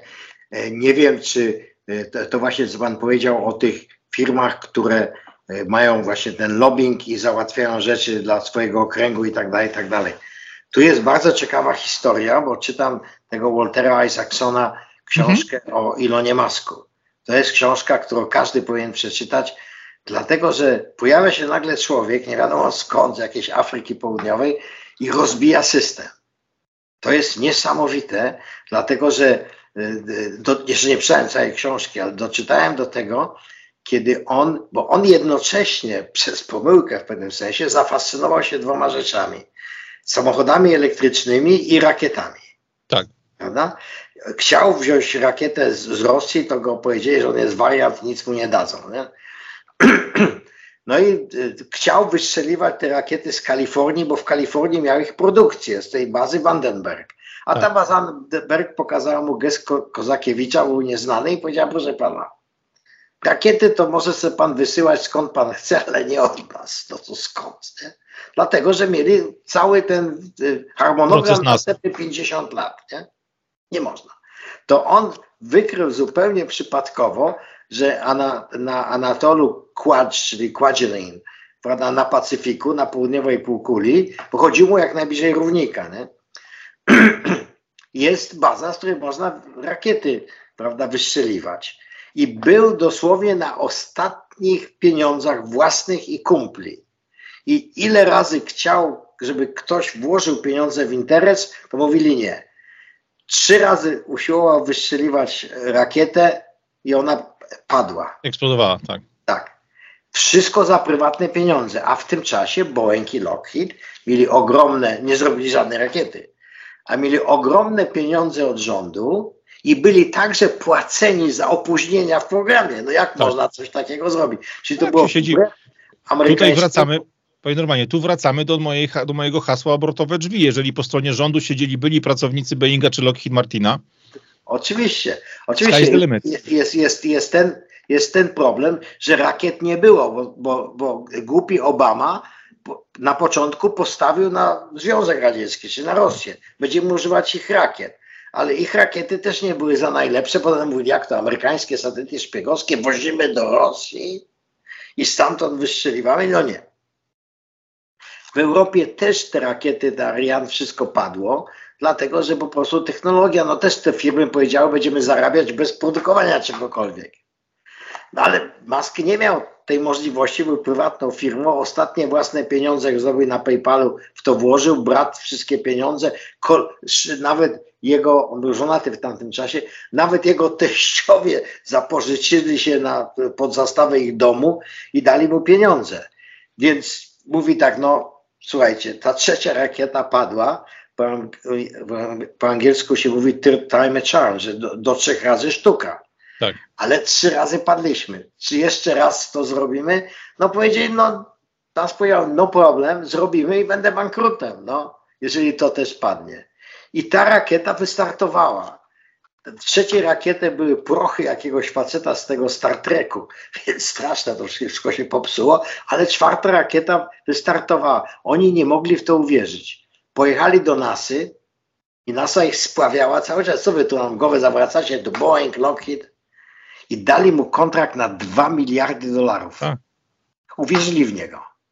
I on już miał pieniądze na tę rakietę i na wszystko, dlatego to jest ogromny kontrakt. Prawda? Natomiast jeżeli chodzi, chodzi o tą Teslę, to mógł z pieniędzy zarobionych z tamtego kontraktu tą Teslę finansować. Na początku mieli głupawy pomysł, żeby wziąć prawda, angielski samochód wyścigowy i wpakować w niego baterię i silnik elektryczny i zrobić samochód, który kosztował ich więcej niż go sprzedawali. No. Ale Tesla, prawda, najbogatsza w tej chwili firma samochodowa na świecie. Ja mam Tesla, prawda, mam Tesla X i tylko dlatego, że Musk kupił Twittera. Ja tylko go tak. popierałem za wolność słowa, prawda, który na Twitterze w dalszym ciągu istnieje. I po prostu rozbił system. Jak to jest możliwe, że żadna firma japońska nie zrobiła dobrego samochodu elektrycznego? Pan co, Tylko ja jeden facet miał pomysł i zrobił najlepszy na świecie samochód elektryczny. No. Ja z Japończykami pracowałem przez ponad 3 lata. E, wydawało mi się, że już ich znam. Do momentu, dopóki nie pojechałem na pierwsze poważne rozmowy z ludźmi na poziomie prezesów, e, zarządów do Tokio. I okazało się, że moja znajomość Japończyków przez ponad 3 lata, którzy byli zesłani do Europy, w Brukseli, w Londynie, w Niemczech, w najróżniejszych miastach, w Hiszpanii, e, gdzie robiłem z nimi spotkania, prezentacje, gdzie zrozumieliśmy się i zaczęliśmy ze sobą współpracować, nagle okazało się, że ta moja znajomość Japończyków nie ma nic wspólnego z realiami w momencie, kiedy rozmawiamy o poziomie wielokrotnie wyższym, na, na, na, szczytach tych koncernów właśnie Zaibatsu, czyli tych koncernów, które mają bardzo wiele działalności w ramach jednego typu, jednego, jednej firmy, i ludzi, którzy nie wyjeżdżają poza Japonię. To jest społeczeństwo feudalne, oparte o kulturę rycerską. Ja akurat bardzo lubię stare opowieści rycerskie, niemieckie, nie niemieckie, więc mi było łatwiej zrozumieć sposób ich myślenia. Natomiast dla człowieka, który wychowuje się w kulturze amerykańskiej czy zamerykanizowanej kulturze europejskiej, ci ludzie są kompletnie nie do ogarnięcia. To znaczy, tam nie ma logiki w ich działaniach. Ta logika jest dopiero wtedy, kiedy się nałoży legendy staro, starogermańskie czy legendy, legendy brytyjskie na zasadzie, jak funkcjonowali ludzie w systemie feudalnym. Także japońskie firmy mają swoją ścieżkę. Wschód zresztą pan tych ludzi pewnie zna, bo zna, poznał ich pan wielu w swojej pracy. Wschód myśli w kategoriach 50-100 lat, e, w kategoriach dekad. Cel może być nieskończenie daleko odsunięty od nas, bo nie ma tej niecierpliwości, którą ma Zachód. Nie ma tej niecierpliwości, że my musimy zobaczyć za naszego życia owoc naszej pracy. Japończyk pracuje od szkoły średniej czy od szkoły technicznej do swojej emerytury, czy do śmierci najczęściej, bo przecież normą jest, że się przedłuża moment odejścia na emeryturę, nie widząc realizacji celu, na który pracował 20, 30, 40 lat. I w jego kulturze, w jego głowie nie ma w tym nic złego. My jesteśmy wychowywani inaczej, my jesteśmy inaczej też podkręcani e, emocjonalnie całą kulturą popularną i tak dalej. Także myślę, że nie ma szansy, żeby Japończycy zrobili samochód elektryczny jako pierwsi, nie ma szansy, żeby zrobili rozwiązanie takie jak właśnie, jakie podejście miał Musk, że robimy coś, co jest 100 razy tańsze niż rozwiązanie stosowane przez NASA, tak? Natomiast Japończycy w międzyczasie zrobili technologię wodorową, która paradoksalnie dzisiaj okazuje się bardzo fajną alternatywą, Natomiast ona funkcjonuje też na zasadach właśnie społecznego podejścia, że technologia wodorowa może się rozprzestrzenić po świecie dopiero wtedy, kiedy tak jak Tesla otworzy się patenty, kiedy pozwoli się branżom i ludziom z innych branż, firmom z innych branż korzystać z wiedzy, którą wykonaliśmy my w Toyocie, my w Maździe i tak dalej, i tak dalej. Niech pan spojrzy, w historii ostatnich 30-40 lat, tej twardej wojny handlowej wschód-zachód i wyżynania się nawzajem w tych dwóch obozach, Tesla i Toyota to są pierwsze dwa przypadki, kiedy ogromny koncern, będący liderem w swojej działce, otworzył patenty. Otworzył no, patenty. Ale wie pan, jeszcze coś jest, nie wiem, nie jestem w stanie tego zrozumieć, że Toyota wypuściła elektryczny samochód w Stanach, mhm. musiała kupić je wszystkie i wycofać, bo tak. odpadały koła. Jak firma, która robi samochody przez 100 lat, prawda, jak taka firma mogła, abstrahuje od napędu elektrycznego, abstrahuję od tego, że, że, że, że, że Tesla zupełnie inaczej wygląda w środku niż jakikolwiek inny samochód tak. i wszystko jest sterowane komputerem. Tesla nie była w stanie zrobić aktualizacji software'u przez internet. Jak to jest możliwe? Jak to jest możliwe w japońskiej kulturze, gdzie wszystko jest perfekcyjnie zrobione, żeby mhm. sprzedawali samochód tego koła wypadane? Pan to jest możliwe tylko wtedy, kiedy Japończyk robi coś wbrew sobie. I to powiedział bardzo ładnie e, pan Morizo, czyli syn założyciela, który dzisiaj jest prezesem Toyoty. On powiedział otwarcie, on nie wierzy w samochody elektryczne zasilane bateriami, bo one mają rację bytu w pewnych bardzo określonych okolicznościach. Okoliczności takie, jak pan ma u siebie w Stanach. Własny dom, mogę ładować ten samochód przy domu, jeżdżę na długich dystansach, bo do jazdy ten commuting amerykański jest wyjątkowy na całym świecie, tak? E, w tych warunkach Tesla czy każdy samochód elektryczny bateryjny sprawdza się fantastycznie. Natomiast w realiach innych miejsc na świecie to nie ma sensu. Dlatego Toyota wolała energię pakować. Zresztą to samo zrobili Chińczycy. Na rynek lokalny robimy samochody elektryczne, ale zupełnie inne niż Tesla. Elektryk chiński ma zasięgu nie 400 mil, tylko 150 400 mil to jeszcze nie ma, 300 Okej, okay, no ale 300 mil to dalej jest ogromny zasięg. Chińczyk powiedział jasno, auto elektryczne kupuje ktoś, kto porusza się wokół aglomeracji, więc wystarczy, żeby ten samochód miał baterię o pojemności połowę mniejszą niż Tesla, czy połowę mniejszą niż Porsche, Audi, Mercedes, bo on nie ma zastąpić samochodu benzynowego tej klasy. On jest drogą, modną zabawką dla ludzi, którzy dzisiaj są na fali, którzy kupują ten samochód i będą jeździli po swojej metropolii. Bo w Chinach tak samo, zresztą pan to, pan to wie, bo przecież pan jest człowiek, który trochę świata zwiedził, e, i w Chinach nie jeździ się między miastami po autostradach osobowym autem. Są tak dobre pociągi, coś czego Stany się nie dorobiły mimo 100 lat ponad, gdzie ponad 100 lat historii połączeń kolejowych, które spinają. Macie najlepsze na świecie pociągi towarowe i najgorsze na świecie pociągi osobowe, poza Acelą w jednym pasie Waszyngton, Boston. Floryda. E, Floryda Orlando, też. Miami. Tak, Orlando, Miami Chyba. też jest niezłe, ale kraj jest kompletnie, kompletnie goły pod tym względem. Nagle się okazuje, że Chiny mają swoją specyfikę, ale mają tak ogromny rynek wewnętrzny, że mogą wyprodukować wielką ilość bardzo dobrego produktu na własne potrzeby wewnętrzne. A Japończycy mają ten problem, że dzisiaj są dominującą firmą, dominującą powiedzmy falą sprzedażową, jeśli chodzi o, o samochody osobowe, te spalinowe na świat, bo nikt w Europie czy w Stanach nie rozumie, że cała Afryka jeździ dzisiaj Toyotą, czy samochodami japońskimi, że całe, e, cała strona, nazwijmy to Pacyfiku, to jest Królestwo Japonii e, i dzisiaj w to miejsce wchodzą Chińczycy z innym produktem dopasowanym do tamtych warunków. Także ja powiem panu tak, ja się bardzo cieszę, że świat jest taki cholernie różnorodny, Trochę martwi mnie to, że ludzie właśnie tacy jak Schwab, jak Gates, jak pani Goodart i ci wszyscy, o których pan mówił, że bardzo nie lubią ludzkości, zrobią wszystko, co w ich mocy, żebyśmy nie mogli się spotkać face to face, żebym ja nie mógł polecieć do pana, ani pan do mnie, e, że za chwilę będziemy mieli wsadzony w tyłek, za przeproszeniem, jakiś licznik śladu węglowego, coś, co jest kompletnym idiotyzmem e, że będzie za chwilę paszport szczepionkowy, będą sprawdzali, ile gazów weszło górą, wyszło dołem. No katastrofa po prostu. A najbardziej przeraża mnie to wszystko, że i u pana tam na zewnątrz, gdzie te piękne palmy widać przez okno, i u mnie, gdzie jest zimowa pogoda, 70-80% ludzi ma to w nosie. Nie myśli w ogóle, nie patrzy na konsekwencje takich ruchów, które my widzimy, a na nas patrzą jak na świrów, jak na kompletnych, absolutnych, odjechanych wariatów, którzy nie zajmują się rzeczami, które są ważne, tylko się skupiają na pierdołach, które i tak, na które i tak nie mamy wpływu. To jest tak cudowne i tak wkurzające mnie określenie, które niestety za często słyszę, że szkoda gadać po prostu. No w Stanach nas broni system, już o tym mówiliśmy parę razy.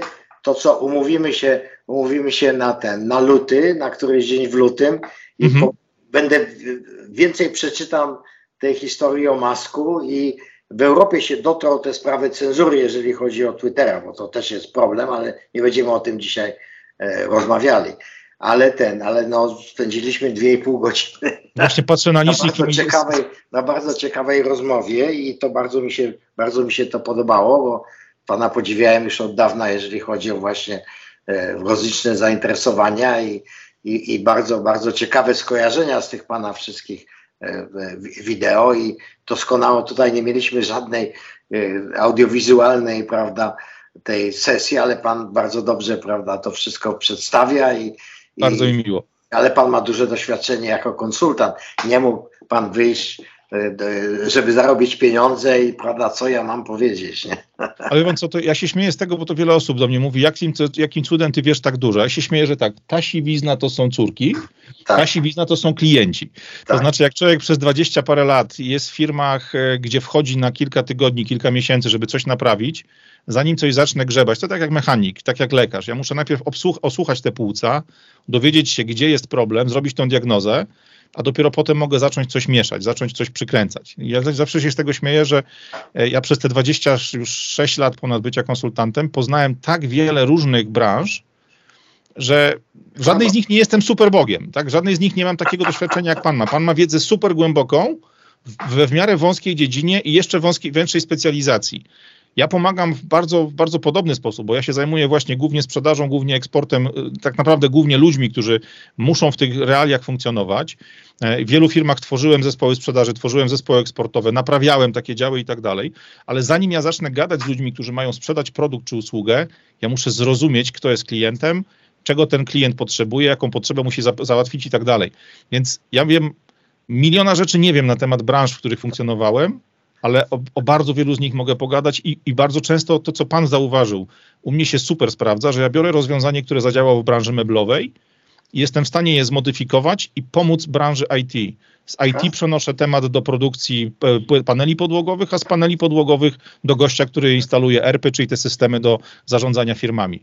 Bardzo często jest tak, że ludzie żyją właśnie w takich tunelowych systemach, gdzie, gdzie myślą w kategoriach jednej branży, w kategoriach jednych realiów, no bo, bo to jest cały ich świat i nie widzą rozwiązania, które jest tuż obok, po prostu to nie jest ich, to nie jest ich świat, oni nie widzieli początku, końca, nie widzą rezultatów i tak dalej.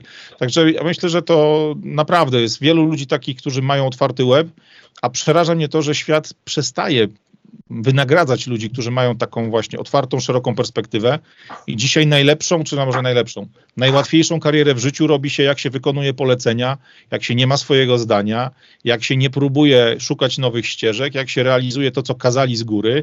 To nawet kiedyś pięknie powiedział e, David Icke na temat byłych dziennikarzy. Mówi, kiedyś mieliśmy journalists, mieliśmy dziennikarzy, którzy zadawali pytanie, którzy podpytykali panu mikrofon z pytaniem, Dzisiaj mamy repeaters, dzisiaj mamy ludzi, którzy przekażą dalej to, co pański rzecznik kazał mi powiedzieć tym ludziom, którzy nas będą słuchać.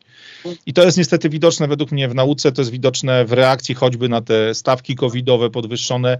Dużo łatwiej jest pójść z falą, niż postawić się i powiedzieć pas. Nie? Dobrze, dobrze, panie Radku, bardzo miło się rozmawiało. Więc w takim razie do widzenia panu, do widzenia państwu. My na pewno spotkamy się jeszcze raz. Liczę na to. Jest tyle, tyle tematów poruszyliśmy, że jeszcze można te tematy pogłębić. Ciągle. Może coś się jeszcze wyda, wyda w tym covidzie, to do widzenia. Do widzenia. Pan doktor Norman Pieniążek, Radek Pogoda, dziękujemy bardzo.